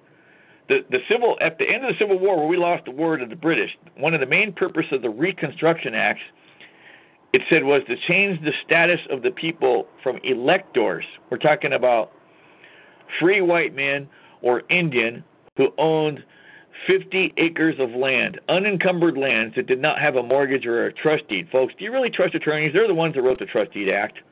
Okay? If people don't understand this, I got to jump back and forth from history to the present so people can understand why this shit pisses me off because everybody's on autopilot and they don't understand. Well, everybody has to be Texas. Everybody has to have a license. Are you fucking stupid? Okay. Why do you have to have okay, license by definition is permission to do something that without which would be illegal. When would it be illegal for you to own a dog? When would it be illegal for you to own a cat? Why do you need a well, state state of Washington, I'm a slave. Can I have permission to have a cat? Well, you have to have a license to have a cat, and you pay here thirty dollars. That's bullshit. The next door neighbor lady's giving me free kittens. I don't need a license from you. She gave me a kitten. It's mine. No, no, no. License. Uh, you got off of the license thing. Uh, you left a big confusion about what the license thing is all about. It's Yeah, a I think- scam. Well, I think it needs clarified. You didn't go into uh, 4620 what that was. Maybe you did on another program I didn't hear. But Oh, no, I'm gonna I'm gonna get there. I, I'm jumping back and forth a little bit on history, folks. Um, like I just explained, I'm gonna I'm gonna get there, Lloyd. okay, and also you read a federal law about uh, Section C. Right. Okay, Section C lays out that the director shall write the new rules for a different driver's license called a regular driver's license. And he didn't write the rules. So when you make application for a driver's license, and you look on since about uh, 2009, the driver's license doesn't say A, B, or C any longer. There's Right. another license called a regular driver's license, and that's what you need to get into before you lose it. If you got too far away from it with this other stuff, and uh, you know, if I didn't know all this stuff myself, I would be so confused. I wouldn't know what the hell you're talking about. Right. Yeah. You're not, you're not you know, you know, you're not staying cohesive to get the whole program laid out to where you were at. Right. Yeah. Anyway, okay. The Yeah, no, you're right. You're right, Lloyd. Let me. Uh, I've got a flyer, folks. I'll post my links again uh, um, uh, here in a few minutes. But I'm going to read you uh, where I left off. Uh, what Lloyd's talking about, where I left off on the license issue. So, the judge is saying, Mr. Ewing, the regular driver's license is in 4620. You're in the wrong chapter. You're in 4625. That's commercial. Okay. The regular driver's license is 4620001. Okay, folks. Here's the scam. Okay, the Washington case law says if the definition is provided by the legislature, that controls, not what the judge says. What the judge says is all bullshit, okay, because he can lie. He's not under he's not sworn to under oath. Okay, so he's not required to tell the truth. And all the judges are in conspiracy to lie to us. They're lying to us from the bench. Chapter 4625010 subsection 3. The definitions set forth in this section apply throughout this chapter. Here, here it is, folks. Here's the key right here. Commercial driver's license, CDL, means a license issued to an individual under Chapter 4620 RCW that has been endorsed in accordance with the requirements of this chapter to authorize the individual to drive a class of commercial motor vehicle. Okay, so that's consistent with 4625080, the 1A, II, and II, the Class A, B, and C license. Okay, so now I'm going to pull uh, um, my other flyer, folks. Uh, I've got the no commercial driver's license required, and I got the other flyer called the no regular driver's license. Okay, Chapter 4620001, subsection 1 says no person may drive a motor vehicle upon a highway in this state without first obtaining a valid driver's license issued to Washington residents under this chapter. Okay? Uh, but folks, 4625010 already told us that commercial driver's license CDL means a license issued to an individual under chapter 4620. So here it is. The definition of 4625 subsection 3 4625010 subsection 3 clearly tells you that the driver's license issued under chapter 4620 is a commercial driver's license that has been endorsed with the requirements uh, of this chapter to authorize the individual to drive a class of commercial motor vehicle. There it is, folks, right there. It's all over. The state the- only sells commercial driver's licenses. the, the way they can get away with A, B, or C class is because under that uh, federal law you read, there's a section C. It lays out that that's for small vehicle, and a small vehicle is not required to have an A, B, or C on it because the rules haven't been written by the director yet. So That's right. Uh, the person that's taking applications for driver's license knows that, so he issues you a driver's license that has no endorsement. See, so you're Now- now, now the regular license uh, doesn't have an endorsement, but it is an endorsement under 4620 still, but it doesn't Right. have the APC on it. See, and that's But- how they get away with it. Then they can say, well, that's the dra- regular driver's license. Everybody's required to get it just to get in your car and go. No, it, every license under 4620 because they don't cite the last three letters. Because every the statutes have like 4620, uh, uh, 289, 291. You know, there's always three more numbers, but they don't cite the last three numbers. So that means every number under 4620 is a commercial license, no matter where it comes from out of 4620. And that's how they're getting away with it by Uh, them creating a statute for a small vehicle. So, so your passenger class vehicle is a vehicle class to haul, including the driver, up to seven passengers, and it weighs under 10,000 pounds. Well, that's considered a small vehicle that they haven't written the rules for yet. And that's what they're doing. They actually have four classes of driver's license. One is has no endorsement on it yet, but it still falls under the rules of 4620. Then they have one that has A, B, or C is endorsed for certain weights, uh, like if it's over 26,001 pounds for different weights and different combinations, you have to have an A, B, or C before you can drive those. But for a small vehicle, they haven't uh, wrote the rules of endorsement yet, and that's what they're doing. But so go ahead, Luis.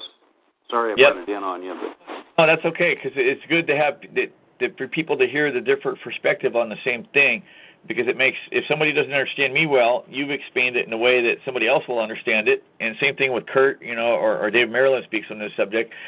Every, we all have pieces of the puzzle, and, and sometimes even myself, I'll have trouble explaining something so somebody else can understand it because different people have different thought processes. They think at different rates, they speak at different speeds, and it's hard to catch everything. So it's good to have two or three people talking about the same subject and banter back and forth a little bit so that it makes it more clear for everybody.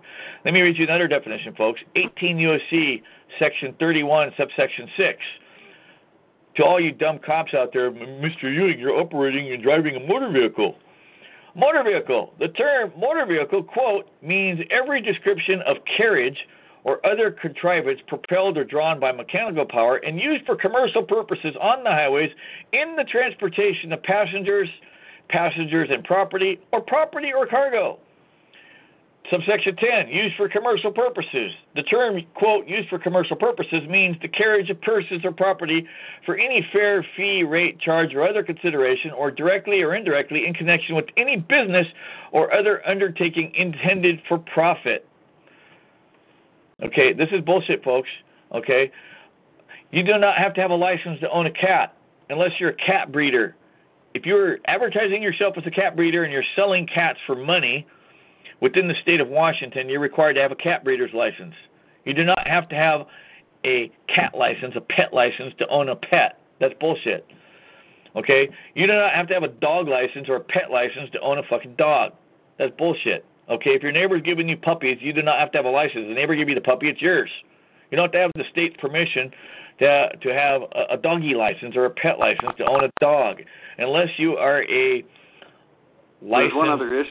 Dog- clarification on the on the licensing. Also, the you mentioned a 1905 statute that they passed for the first commercial driver's license. Yep. And then 1915, they revisited that area for the commercial license, and they tried to create again what would be called the regular license. They created two driver's licenses in 1915, but they cited the 1905 statute as authority to do it. So both the driver's licenses created in 1915 are created under the 1905 statute as uh, the commercial statute. But but the key is when you and I went to the code reviser many years ago, and I happened to have a bunch of books from the University of Washington, and I had that 1915 pamphlet produced by the uh, uh, uh, Washington State Printer. I actually had a copy of that document, and the code reviser didn't have it. They had taken that one that cited the 1905 law and they destroyed it, and it is not a public record any longer. But I happen to have one in, in books that were thrown away from the University of Washington Law Library that I actually have one in my library. Yeah, you know what? Uh, we need to go down to we need to go down to uh, the code reviser's office and also the archives and do that search again to find that missing book. And then what we got to do, uh, um, I got stuff in storage, Lloyd. Unfortunately for the state, okay, before they removed those books, they they, they were onto what they were onto what we were studying. So they they removed that one book from both the code reviser's office that same year. That book they removed it from the archives. It's they're trying to trick everybody. That just proves, folks, the bar trainers are criminals.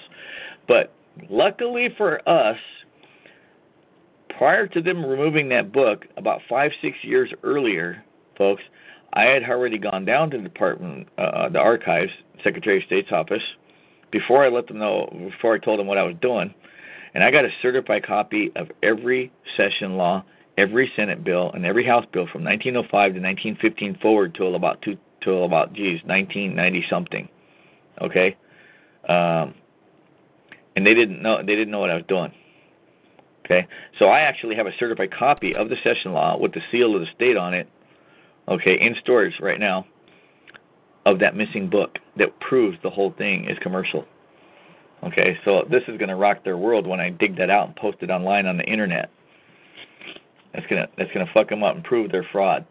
Let me read this, folks. Forty-six twenty-five zero eighty again. Okay. One, the commercial driver's license must be marked commercial driver's license or CDL. Now keep in mind, folks, the old Washington driver's license on the top on the back of the license, I'd say Judge Bronner, Judge Hollyfield, you have that regular license? Yes, I do. Well, can you pull it out? And I told everybody in the courtroom, could you all pull out your driver's license? Your Honor, your Honor, could you flip over your license, the back of it? Could you read us what it says on the top of the back of your so-called regular driver's license that you falsely claim is a regular driver's license? And could you also read what it says on the left-hand column? His eyes bugged out of his head. You out of the courtroom right now for having you arrested. Well, I'll carry Your as long as you dismiss my case. Case dismissed. Now you get out of my courtroom and about 15, 20 people chasing me out into the lobby asking me, what's that statute? What's that statute? And the funny thing was they had to dismiss, I don't know, a dozen something plus cases that day um, because everybody who was in there for driving while suspended or driving without a license. And I absolutely proved with my offers of proof um, that that license statute was the only license classification statute in the entire motor vehicle code for Title 46. There is no other license classification statute. It classified all three classes Class A, Class B, Class C. Your Honor, can you tell me which class license A, B, or C is not commercial? Can you tell me which one of these is the regular driver's license? you know, these fuckers are so stupid they wouldn't know the law if you hit them over the head with a fucking law book. Okay. A, the name and the name and resident address of the person. B, the person's color photograph. C, a physical description of the person, including sex, height, weight, and, and eye color. D, date of birth. E, the person's social security number, any other number identifier deemed appropriate by the department. Guess what, folks? I got a way, another way to beat the driver's license. Okay? Title 42 has never been passed into law. I have, uh, um, uh, at Lloyd's instruction, I went down to the, the University of Washington Library and I copied the entire annotated for Title One United States Code section, uh, is it 104 and 112 I copied the entire section. It has an index, okay, in the United States Code annotated at the University of Washington Library that lists every act of Congress, the United States Code, that has been passed into positive law. Title 42, the Social Security Act, has never been passed into positive law. So the state is illegally requiring people to provide a Social Security number to get a driver's license. So you could beat a driver's license uh, uh, charge on the grounds that you can't require me to get a driver's license and, and charge me criminally because federal law says it's not required. federal law shows that the Social Security Act never been passed. I'm not required to give a Social Security number, and since I refuse to give one, this statute says it's a felony crime. Okay, it's a felony crime uh, uh, for you to require me to get a driver's license in violation of federal law, which has never been passed. Sorry, folks.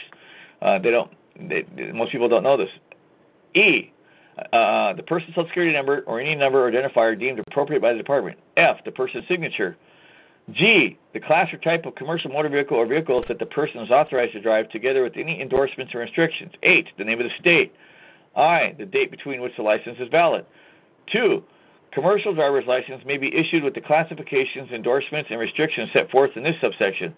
The holder of a valid commercial driver's license may drive all vehicles in the class for which that license is issued and all lesser classes of vehicles except motorcycles and vehicles that require an endorsement unless the proper endorsement appears on the license.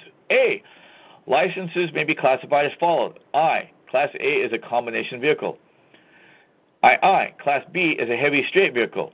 III, the triple I, Class C is a small vehicle. There we go, folks. The small vehicle that is A, designed to transport 16 or more passengers, including the driver, or B, used in the transportation of hazardous materials. B, the following endorsements may be placed on a license. I, H, authorizes the driver to drive a vehicle transporting hazardous materials. II, uh, in, in T, capital T, authorizes driving double and triple trailers. Triple I, capital P, authorizes driving vehicles carrying passengers other than school buses. IV, capital N, authorizes driving tank vehicles. V, capital X, represents a combination of hazardous materials and tank vehicle endorsements. VI, capital S, authorizes driving school buses. C, the following restrictions may be placed in a license. Keep in mind, folks, they're going to, like, not endorse the new driver's license. Okay? They're going to not put endorsements. They're not going to put in, uh, restrictions on it.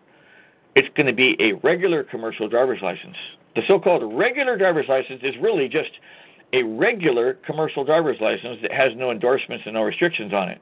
I, capital E, restricts the driver from operating a commercial motor vehicle equipped with a manual transmission. II, capital K, restricts the driver from interstate operation of a commercial motor vehicle. Triple I, restricts the driver from operating a commercial motor vehicle equipped with air brakes. IV, capital M, restricts the driver from operating Class A passenger vehicles. V, capital N, restricts the driver from operating Class A and B passenger vehicles. VI, capital O, restricts the driver from operating tractor trailer commercial motor vehicles. V double I, capital V means that the driver has been issued a medical variance. V triple I, capital Z restricts the driver from operating a commercial vehicle, motor vehicle equipped with full air brakes. D, the license may be issued with additional endorsements and restrictions as established by the rule of the director.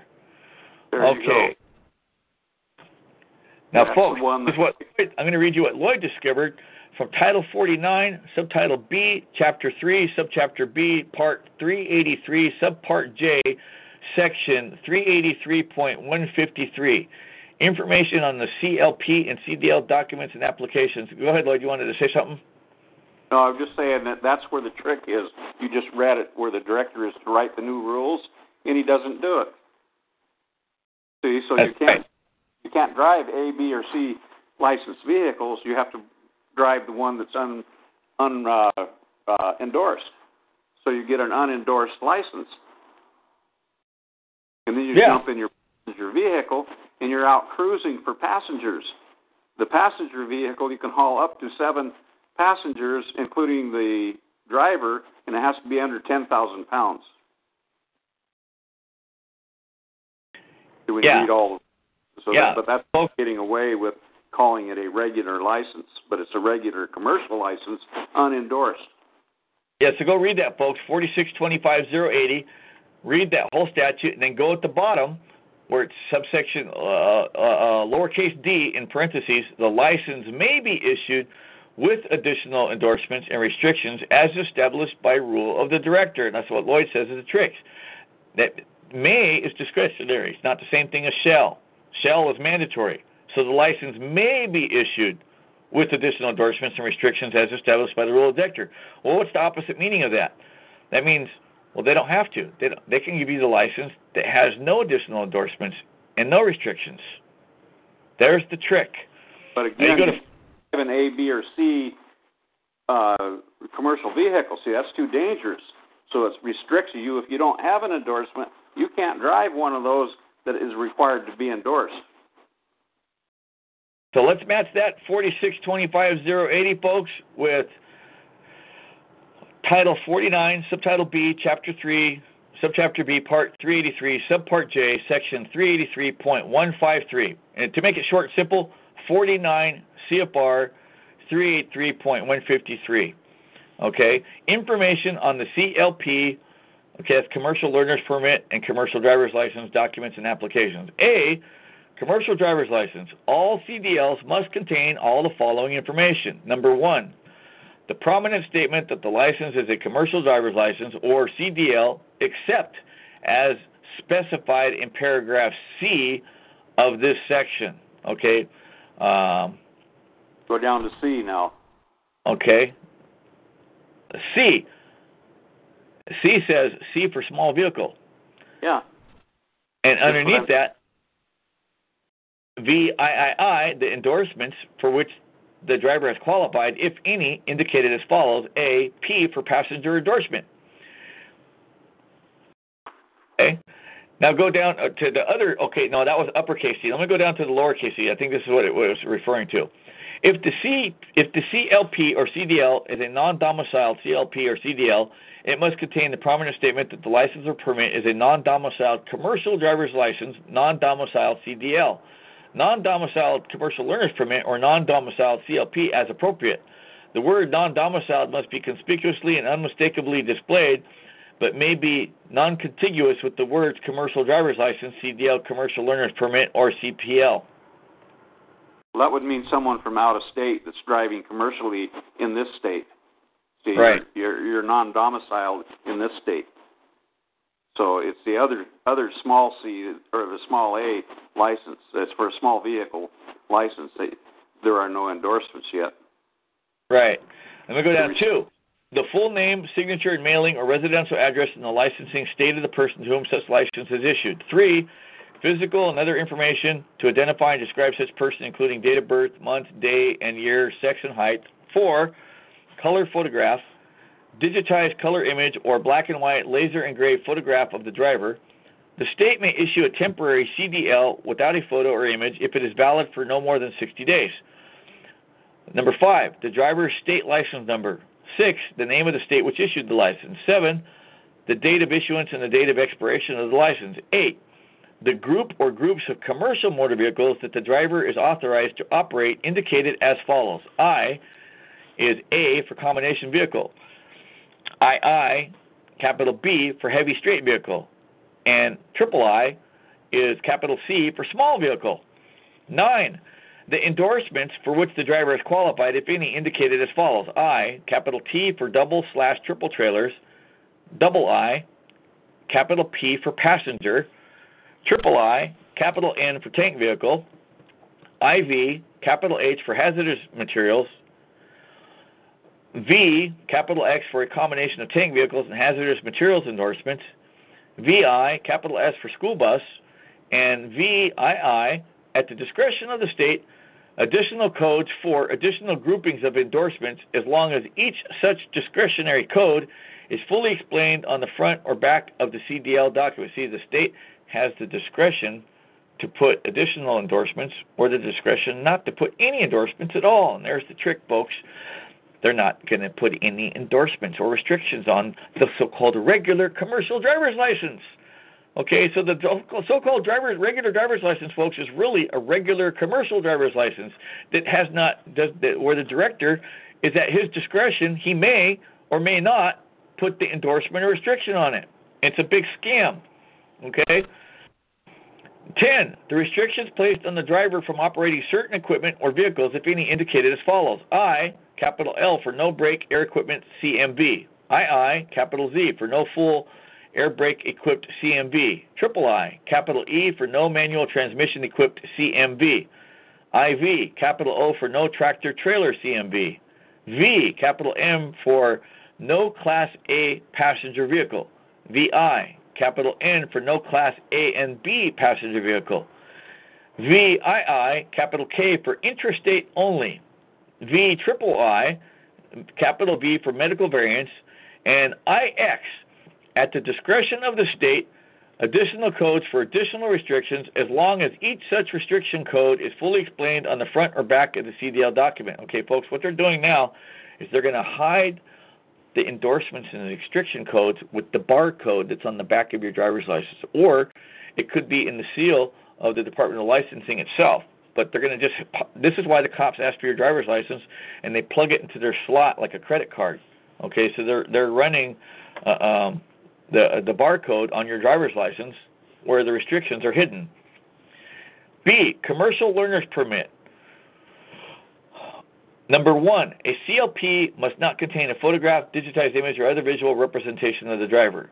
Two, all CLPs must contain all the following information. I, the prominent statement that the permit is a commercial learner's permit, or CLP, except as specified in paragraph C of this section, and that it is invalid unless accompanied by the underlying driver's license issued by the same jurisdiction. II, the full name, signature, and mailing or residential address in the permitting state of the person to whom the permit is issued. Triple I, physical and other information to identify and describe such person, including the date of birth, month, day, and year, sex, and weight and height. IV, the driver's state license number. V, the name of the state which issued the permit. VI, the date of issuance and the date of expiration of the permit. VII, the group or groups of commercial motor vehicles that the driver is authorized to operate indicated as follows capital A, capital A for combination vehicle, B, capital B for heavyweight, for heavy straight vehicle, and capital C uh, for small vehicle. V, triple I, the endorsements for which the driver has qualified, if any, indicated as follows A, capital P for passenger endorsement a CLP holder with a P endorsement is prohibited from operating a CMV carrying passengers other than federal slash state auditors and inspectors, test examiners, other trainees, and the CDL holder accompanying the CPL holder as prescribed by CFR 283.25 subsection A1 of this part.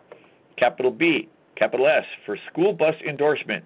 A CLP holder with a capital S endorsement is prohibited from operating a school bus with passengers other than federal slash state auditors and inspectors, test examiners, other trainees, and the CDL holder accompanying the CLP holder as prescribed by sections 383.25A1 of this part and capital C, capital N for tank vehicle endorsements. A CLP holder with an N endorsement may only operate an empty tank vehicle and is prohibited from operating any tank vehicle that previously contained hazardous materials that has not been purged of any residue. IX, the restrictions placed on the driver, if any, indicated as follows. A, capital P for no passengers in the CMV bus, B, capital X for no cargo in CMV tank vehicle, C, capital L for no air brake equipped CMV.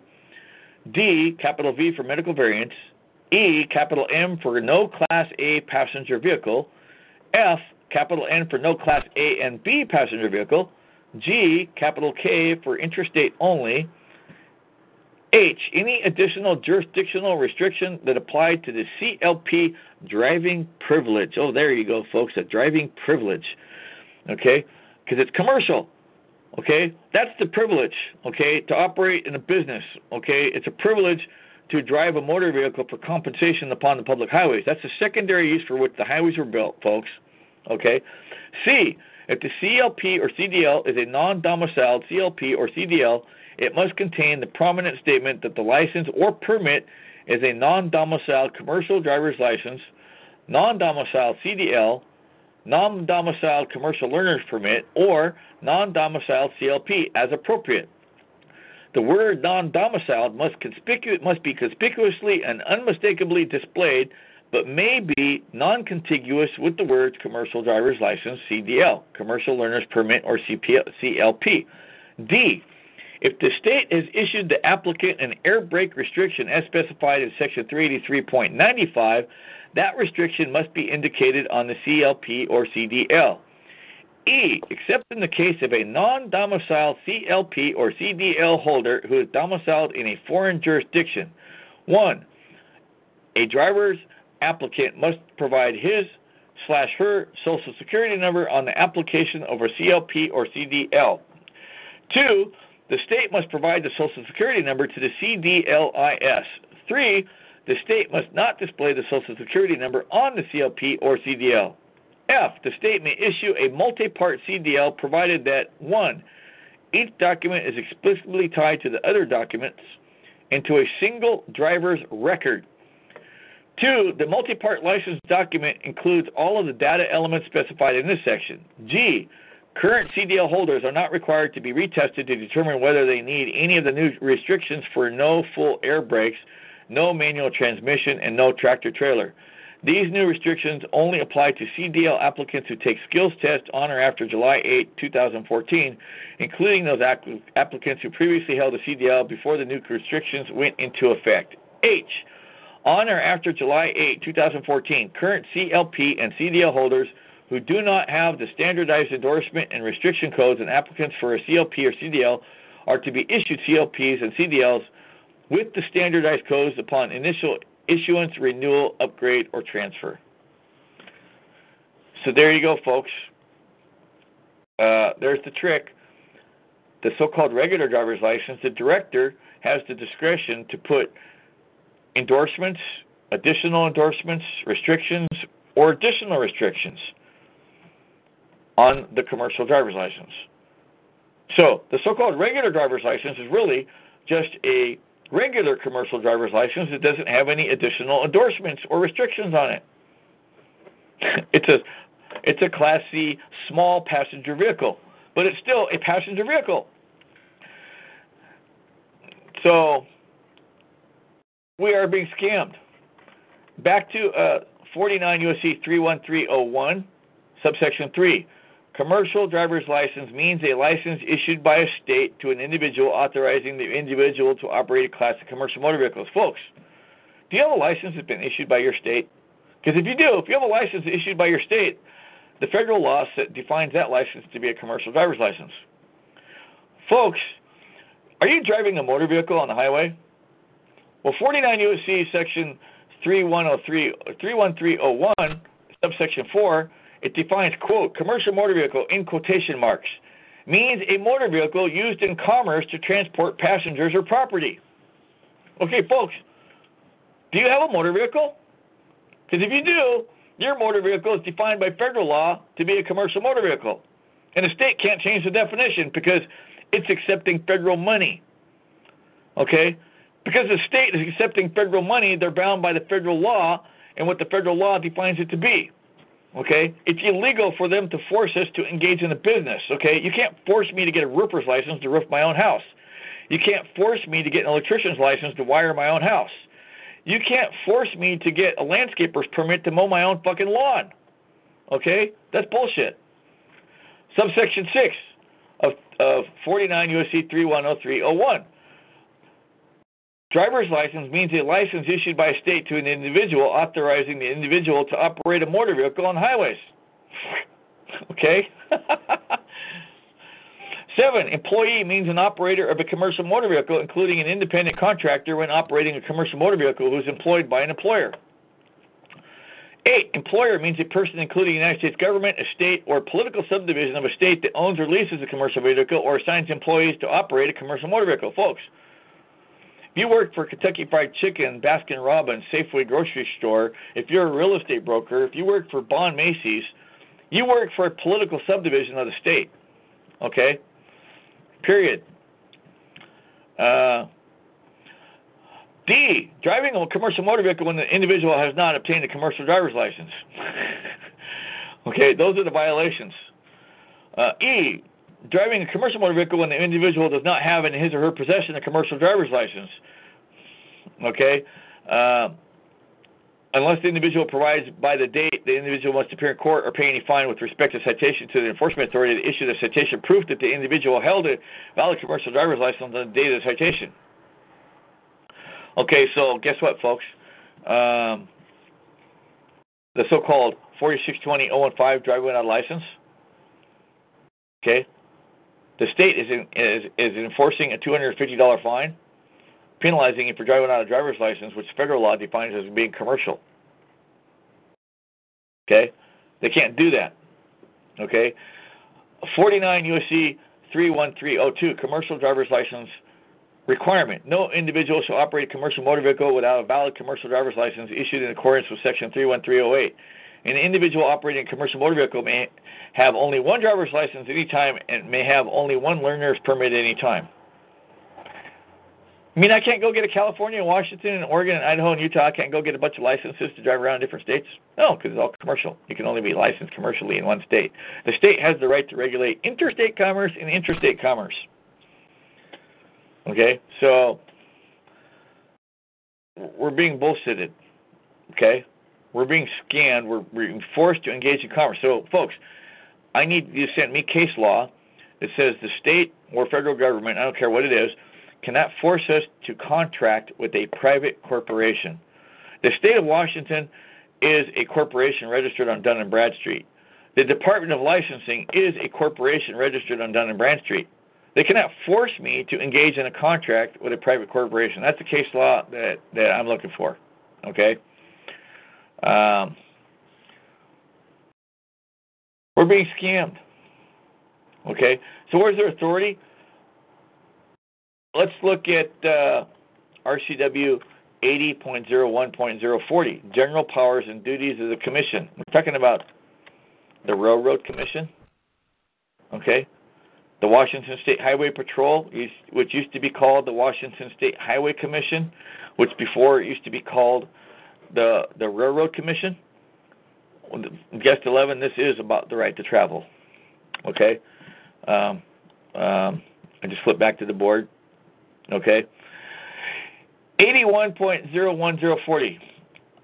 The Utilities and Transportation Commission shall one exercise all the powers and perform all the duties prescribed by this title and by Title 81 RCW or by any other law. Two, regulate in the public interest as provided by the public service laws all persons engaging in the transportation of persons or property within the state for compensation. Okay? They have no authority to regulate me driving upon the public highways, even though they I use the word driving, okay? Because that's a trick. This is bullshit. Okay? You the public you think the motor vehicle is your car. You're driving to work. You're driving to go visit your mom and dad. You're driving to the beach. The officer says you're operating a motor vehicle in the state of Washington. You have to have a license to drive a motor vehicle. And I shut the fuck up. God, I'm sick of these dumb cops. Okay, they do not know the law. They've been mistrained by their police chiefs. The police chiefs are being mistrained by the prosecutors, which, by the way, all the prosecutors are members of the Washington State Bar. And the same holds true for every other state. The attorneys are fucking lying to you. The prosecutors are lying to you, and the judges are lying to you, and it's just to fill their pockets. It's to get money. No, no, it's for the safety. Bullshit. 90, 95% of all the accidents on the public highways are licensed drivers.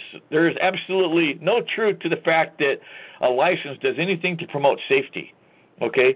Every single case, Julianne Port was a drunk driver. Okay? So all the prosecutors, oh, Spokane versus Port held driving is a privilege. Bullshit. That's a misquote. That's dicta.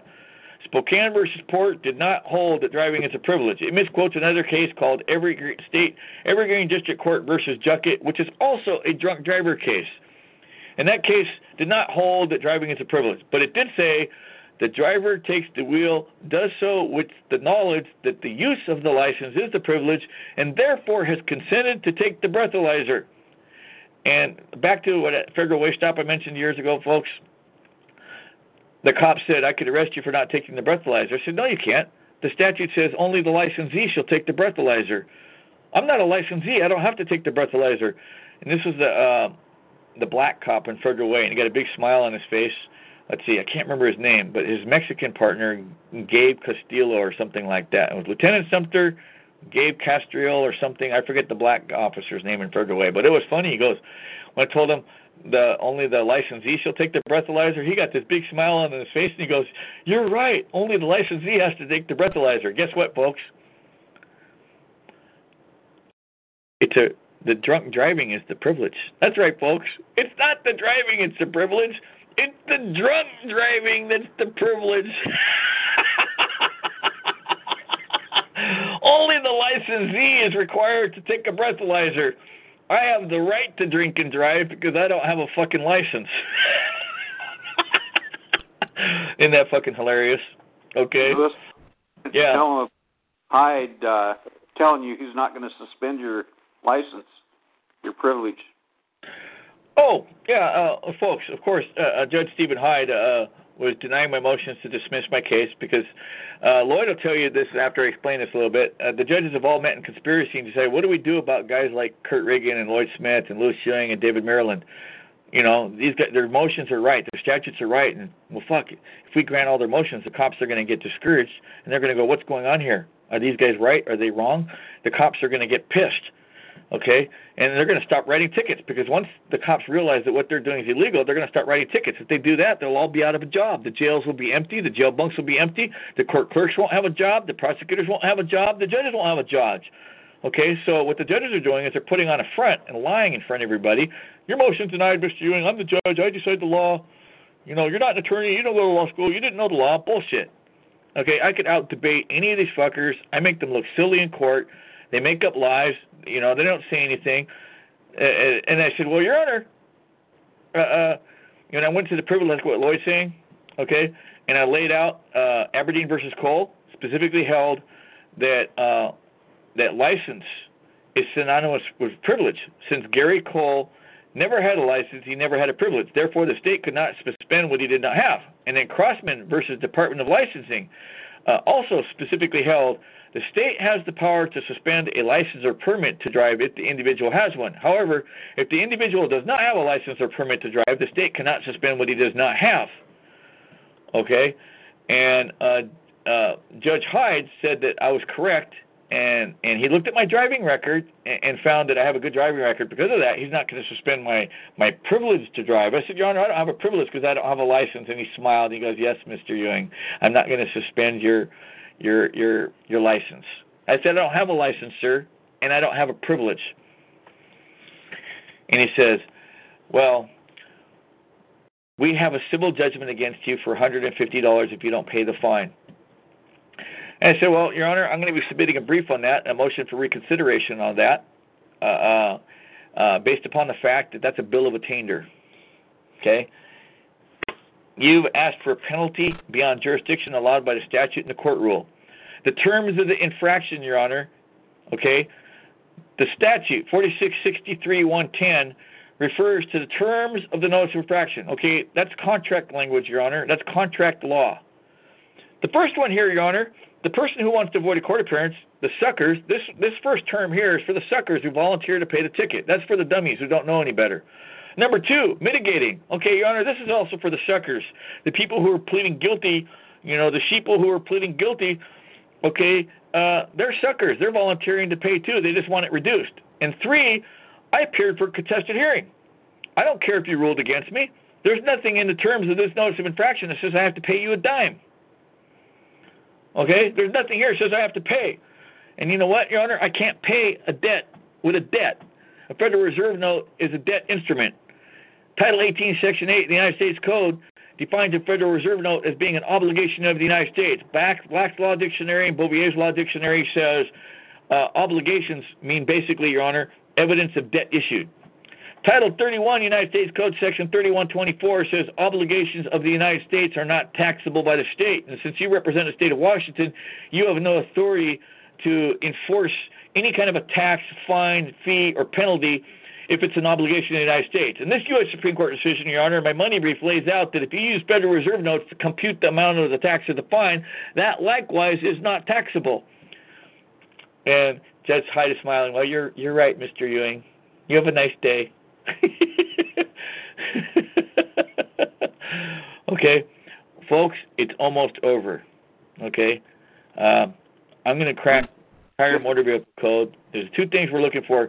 And Lloyd, uh, um, I'm, I'm going to look up uh, another brief in a file. But if you could talk for a few minutes, uh, I don't. I don't have the details yet because I got to pull the case on it, folks. But Lloyd wants to explain this part about positive law and negative law and fundamental rights as a, as in in in in relation to the driver's license and the right to travel versus when driving is a privilege. Can you explain that a little bit, Lloyd? Yeah. Also, uh, uh, you want to tell them as you drove off from the courtroom, all the clerks are staring out the window at you. oh yeah. Oh yeah, and and the judge was saying, well, Mister Mister Ewing, you know, the the reason why it, that you're getting tickets is to encourage you to get a driver's license. I said, Your Honor, you can stop wasting your time because I'm never going to get a driver's license. And he goes, Well, you're going to be getting tickets. I said, You know what? I guess then I'm going to have to start suing cops and suing the municipalities to make some money. He got a big smile on the face. He goes, Well, I'm all for making money. Well, I can see that, Your Honor. You're all for making money. it has nothing to do with safety or people. You love seeing all those licensed drivers get into crashes. That just means more money for your insurance companies, don't it?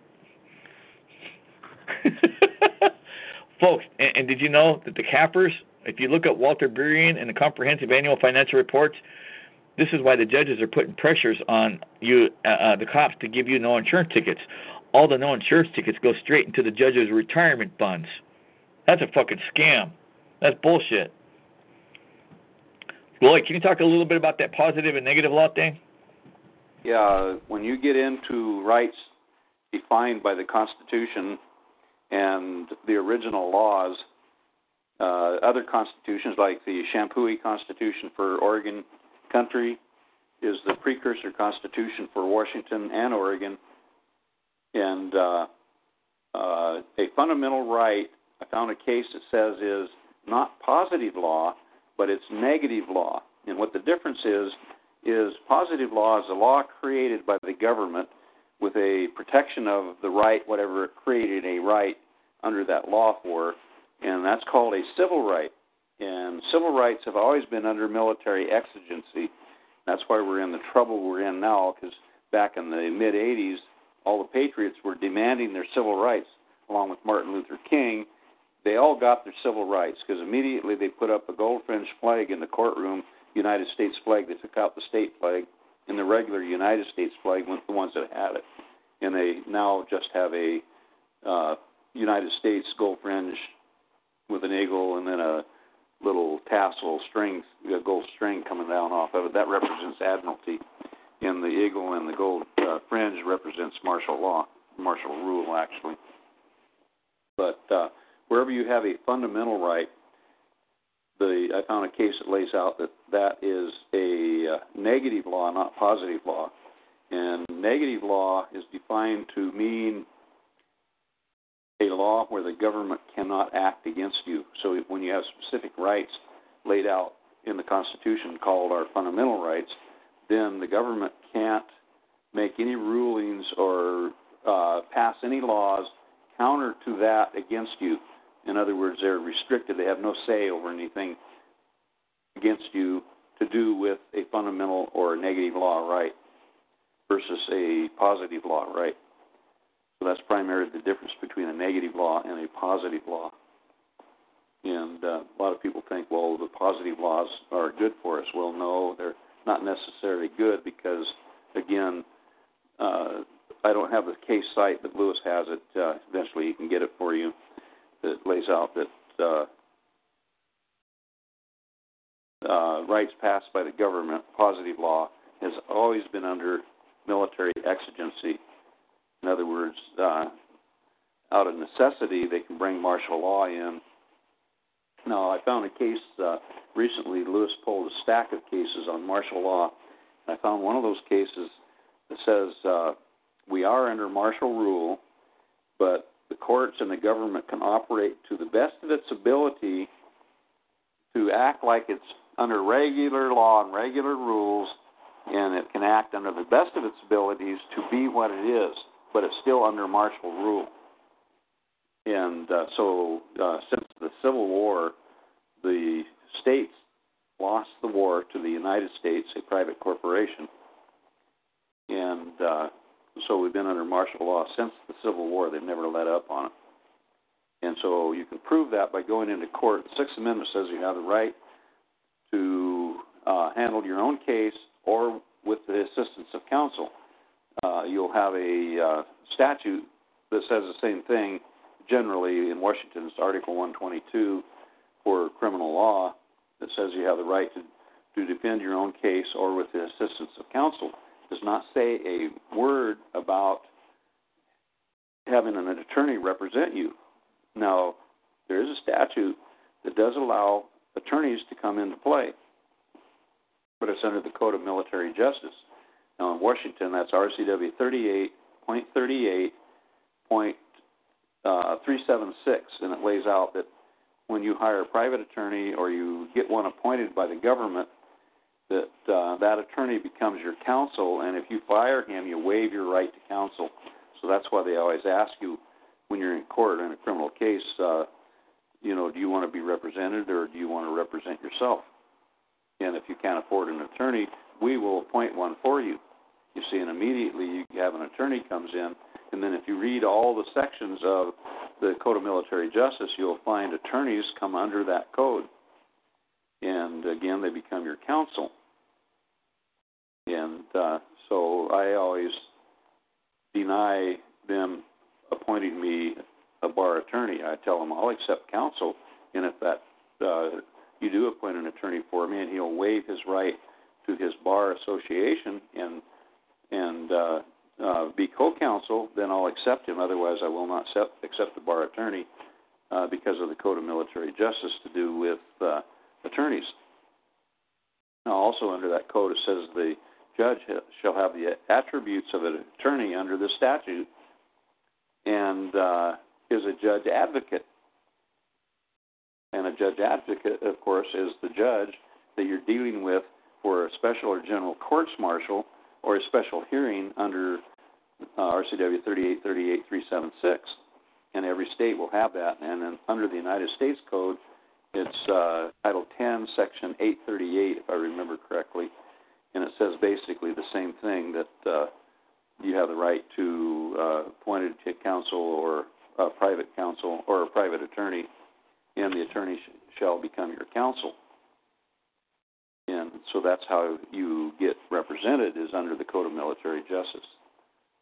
And if you go read those statutes, you will find that you can deny that. Don't fire the person after he's appointed to you because then you waive your right to counsel.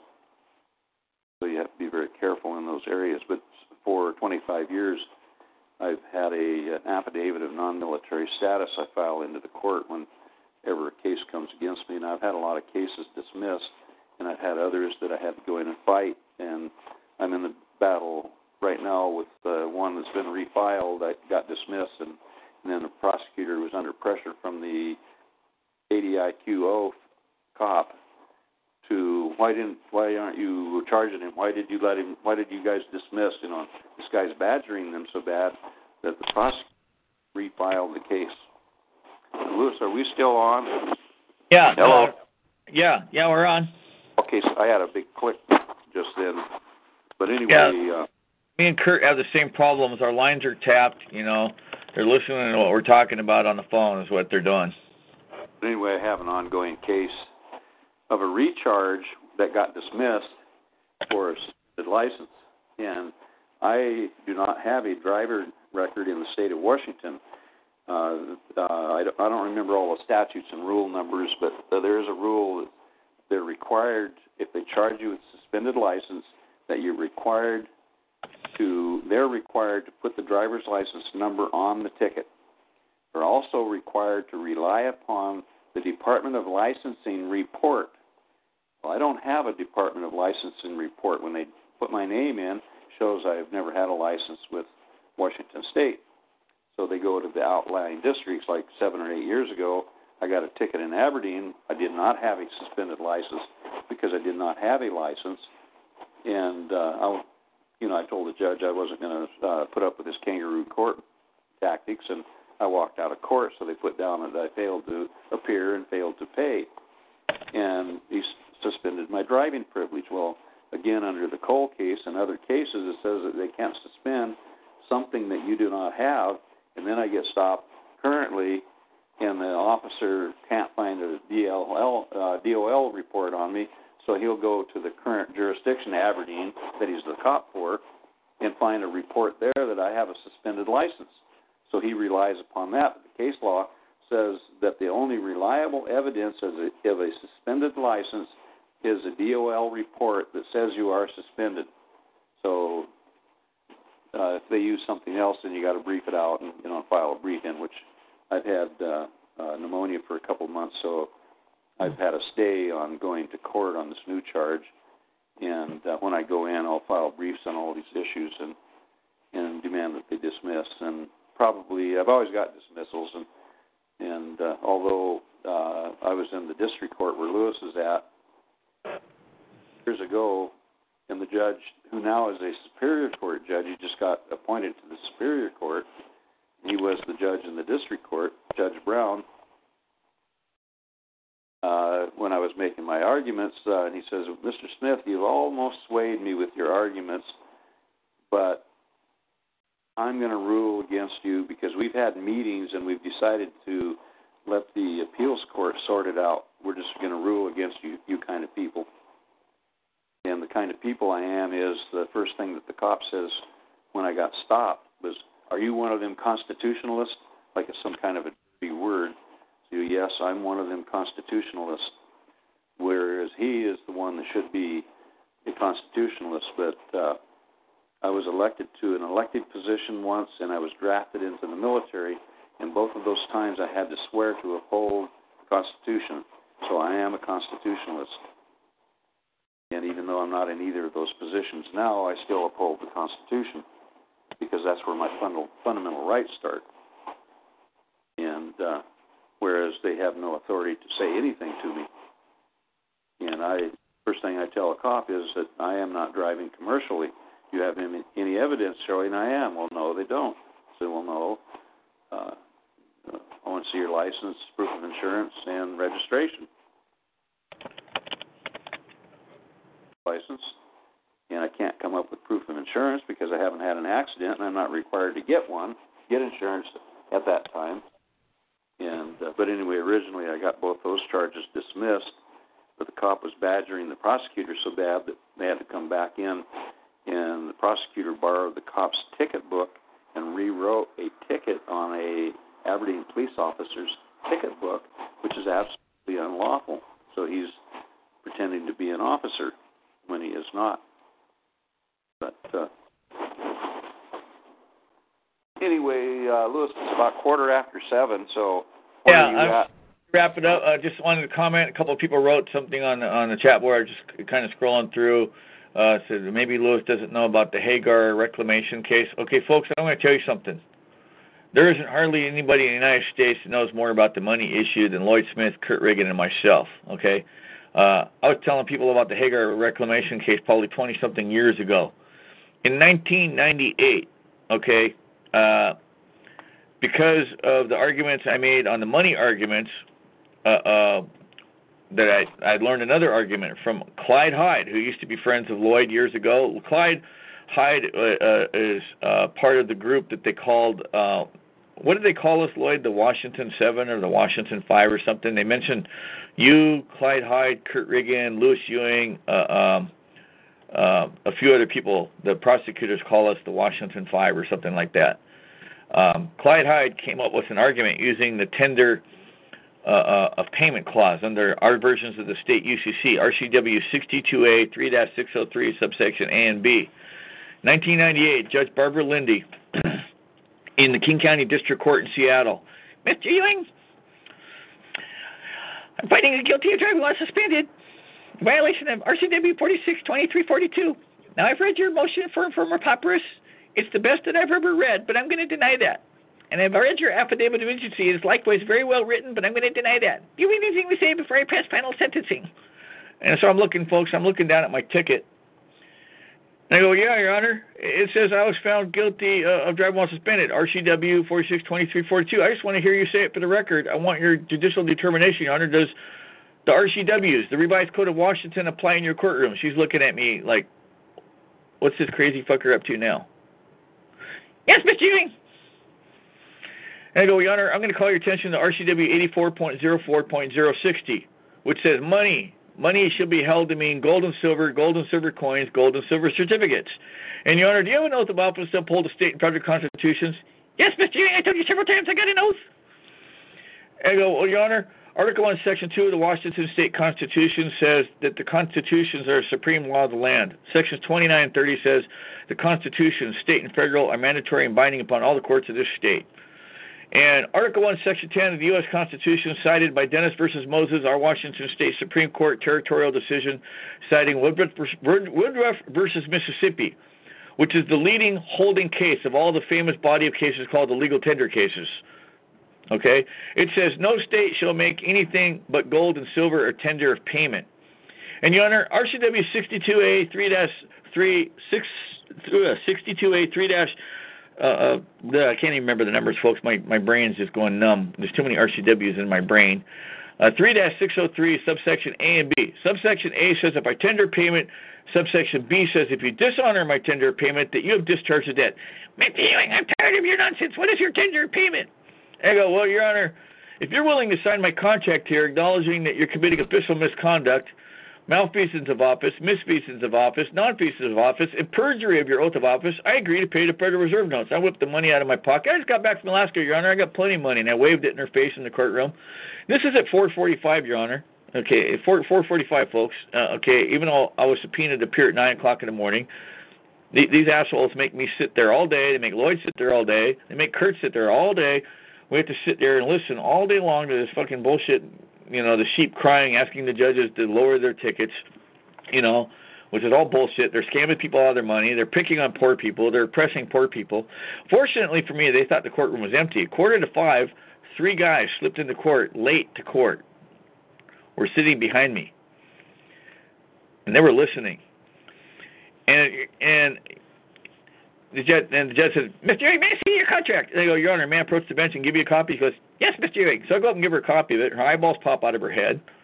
Okay, her jaw hits the floor, and she goes, Mr. Ewing, I'm not going to sign your contract, and I'm not going to fine you anything either. I'm going to discharge the thousand dollar fine. What was really funny, folks, is the guy behind me. Well, he said, Your Honor, I don't got the money either. She slammed her gavel, dismissed the three guys' tickets behind me, and she ran out of the fucking courtroom. That year, former governor of the state, uh, uh, Lowry, okay, uh, Governor Lowry convened an emergency special session of the legislature in 1998 to change the legal definition of money. Let me tell you how stupid these fuckers are. They're so fucking stupid, they outsmarted themselves. RCW 84.04.060. Look it up, folks. It now says money money shall be held to mean coin and paper money issued by the United States government. That's fucking hilarious. Guess what? The coin and paper money is not issued by the United States government. It's not issued by our United States Treasury. It's issued by the Federal Reserve, a private corporation that's no more federal than Federal Express. So guess what? By statute, the legislature now made it impossible to pay a ticket because we have no coin and paper money that's issued by the United States government. The coin and paper money is issued by the Federal Reserve. Okay, uh, folks, Hagar estimate it's a good case. Okay, uh, but on previous talk shoes uh, a year and a half ago, I read that case and many, many other money cases. So when I build up an audience here again, when I get like 100 people like I've had before in the past year and a half ago, I will do a special Pro Se winners broadcast, and I will give you more money case cites with the exact perfect quotes that you've never heard of before. Hagar reclamation. That's something that every patriot knows. Okay, you're preaching to the choir on this, folks. Okay, uh, Hagar reclamation clip. Uh, probably one of the first place I've seen it was published either by Johnny Liberty out of Oregon, the Behold Group out of Oregon, uh, also uh, the guy in Idaho, the barristers, uh, the barristers in the guy Gordon, somebody I forget his name, George Gordon. He published a, a newspaper called the Barristers Inn. I've also seen it in the America's Bullet magazine printed by Robert Kelly in Oregon. That same site has also been printed in the Spotlight magazine. You know, all these beginner patriots saying Luis doesn't know this, Luis is keeping the secret. You know, I've only got an hour or two on this talk show, and tonight was about driving while suspended. So, folks, don't assume what I don't know or don't know, okay? Lloyd Smith and Kurt Reagan and I are so far ahead of the curve of all the patriots in the nation, okay? You guys just have no clue, okay? Lloyd Smith is the one and only man in the entire United States to beat the IRS in two separate attempted criminal grand jury indictments.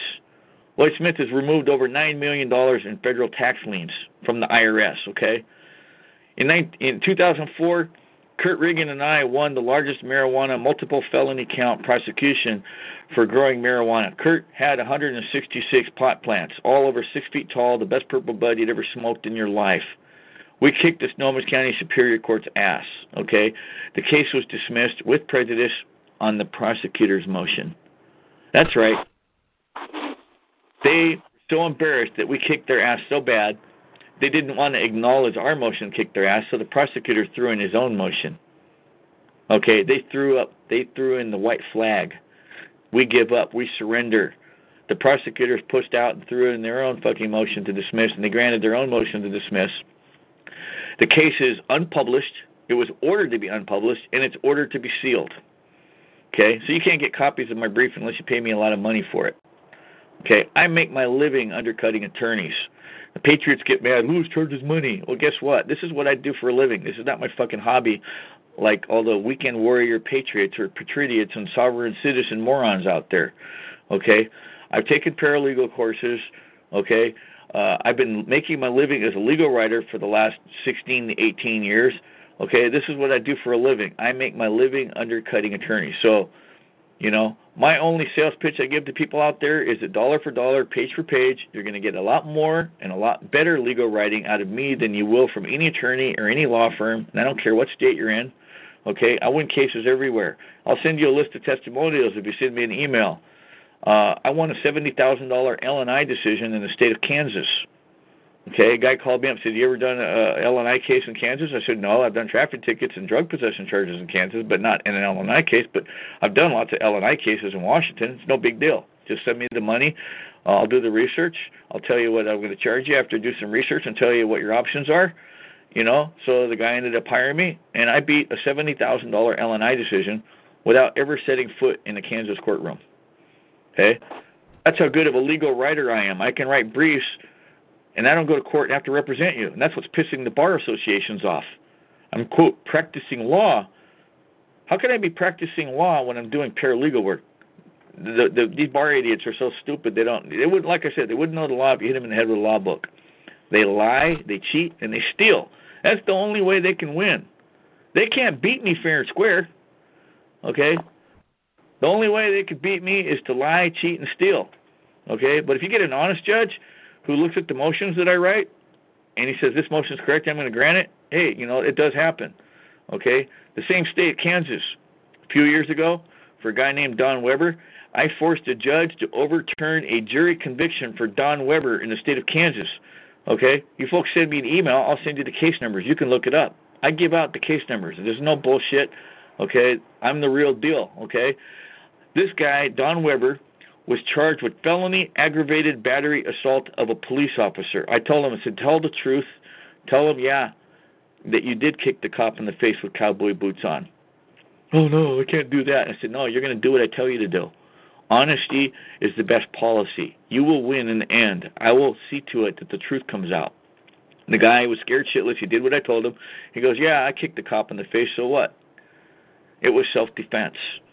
That's right, folks. You have the common law right to plead self defense. Okay? Uh, this guy kicked the cop in the face with cowboy boots on, gave the cop the worst black eye you'd ever seen in your life. Okay? Took the jury all of about 10 minutes to find this guy guilty of felony aggravated battery assault of a police officer. I forced the judge to overturn a jury conviction for this. This guy was looking at 10 years. Okay? I proved the cop lied at trial by comparing certified copies of his transcripts of his testimony compared to the police report, which he signed under the penalty of perjury. Numerous things that he stated on the record was completely opposite of what he signed a document under the penalty of perjury that I got him to testify under oath that everything he wrote in his police report was true. okay? We can kick their ass, okay? And this is what the bar doesn't like. They want a monopoly over the court system. Okay, Lloyd told you the truth. You know, I'm the worst salesman in the world. I'm going to tell you up front. It's not easy. It's a battle. The judge will deny the motions, and you're going to have to pay for an appeal, the same as what you did in attorney. Well, that's discouraging. Well, guess what? The whole court system is discouraging. That's the way it is. Okay, you can hire the best attorney in town. You say, "Oh, I'm not going to hire these guys. The judge can deny the motion. I might as well hire the attorney." That's what they want you to do. They want to scare you into submission. They want you to cower and stay the sheeple slaves that you are. Okay, So you know what? You have to fight this on principle. You have to say, fuck it. I'm going to hire these guys because they're going to try to win. They're going to work their ass off and they're going to at least try to win. The attorneys ain't even fucking trying.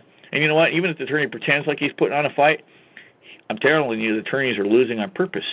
The attorneys are milking the cow on purpose. I don't care if you hire the best attorney in the state. The judge can deny the attorney's motion too. And guess what? They do it all the time on purpose. Why do you think you have a court of appeals? Why do you think you have a Supreme Court? It's so that the attorneys can milk the cow. The judge denies the motion. Now you have to appeal it. Now you have to pay the attorney more for an appeal. This is what's bullshit about the whole court system in the first place. We should be able to go in there and say, uh, sorry, Your Honor, here's my motion to dismiss. It's a one page document, Aberdeen versus Cole. License is with privilege. The state cannot suspend what I don't have. You can't charge me drive while suspended. It's violation of Article 1, Section 14 of the state constitution, excessive penalties clause. Okay, you're, Mr. Ewing, you're correct. Uh, you cited the law correctly. Boom, that's it. Dis- case dismissed. Out of here. You think I could do that? You should be able to do it. Well, Mr. Ewing, you're not an attorney. You're not a member of the bar. You just don't understand.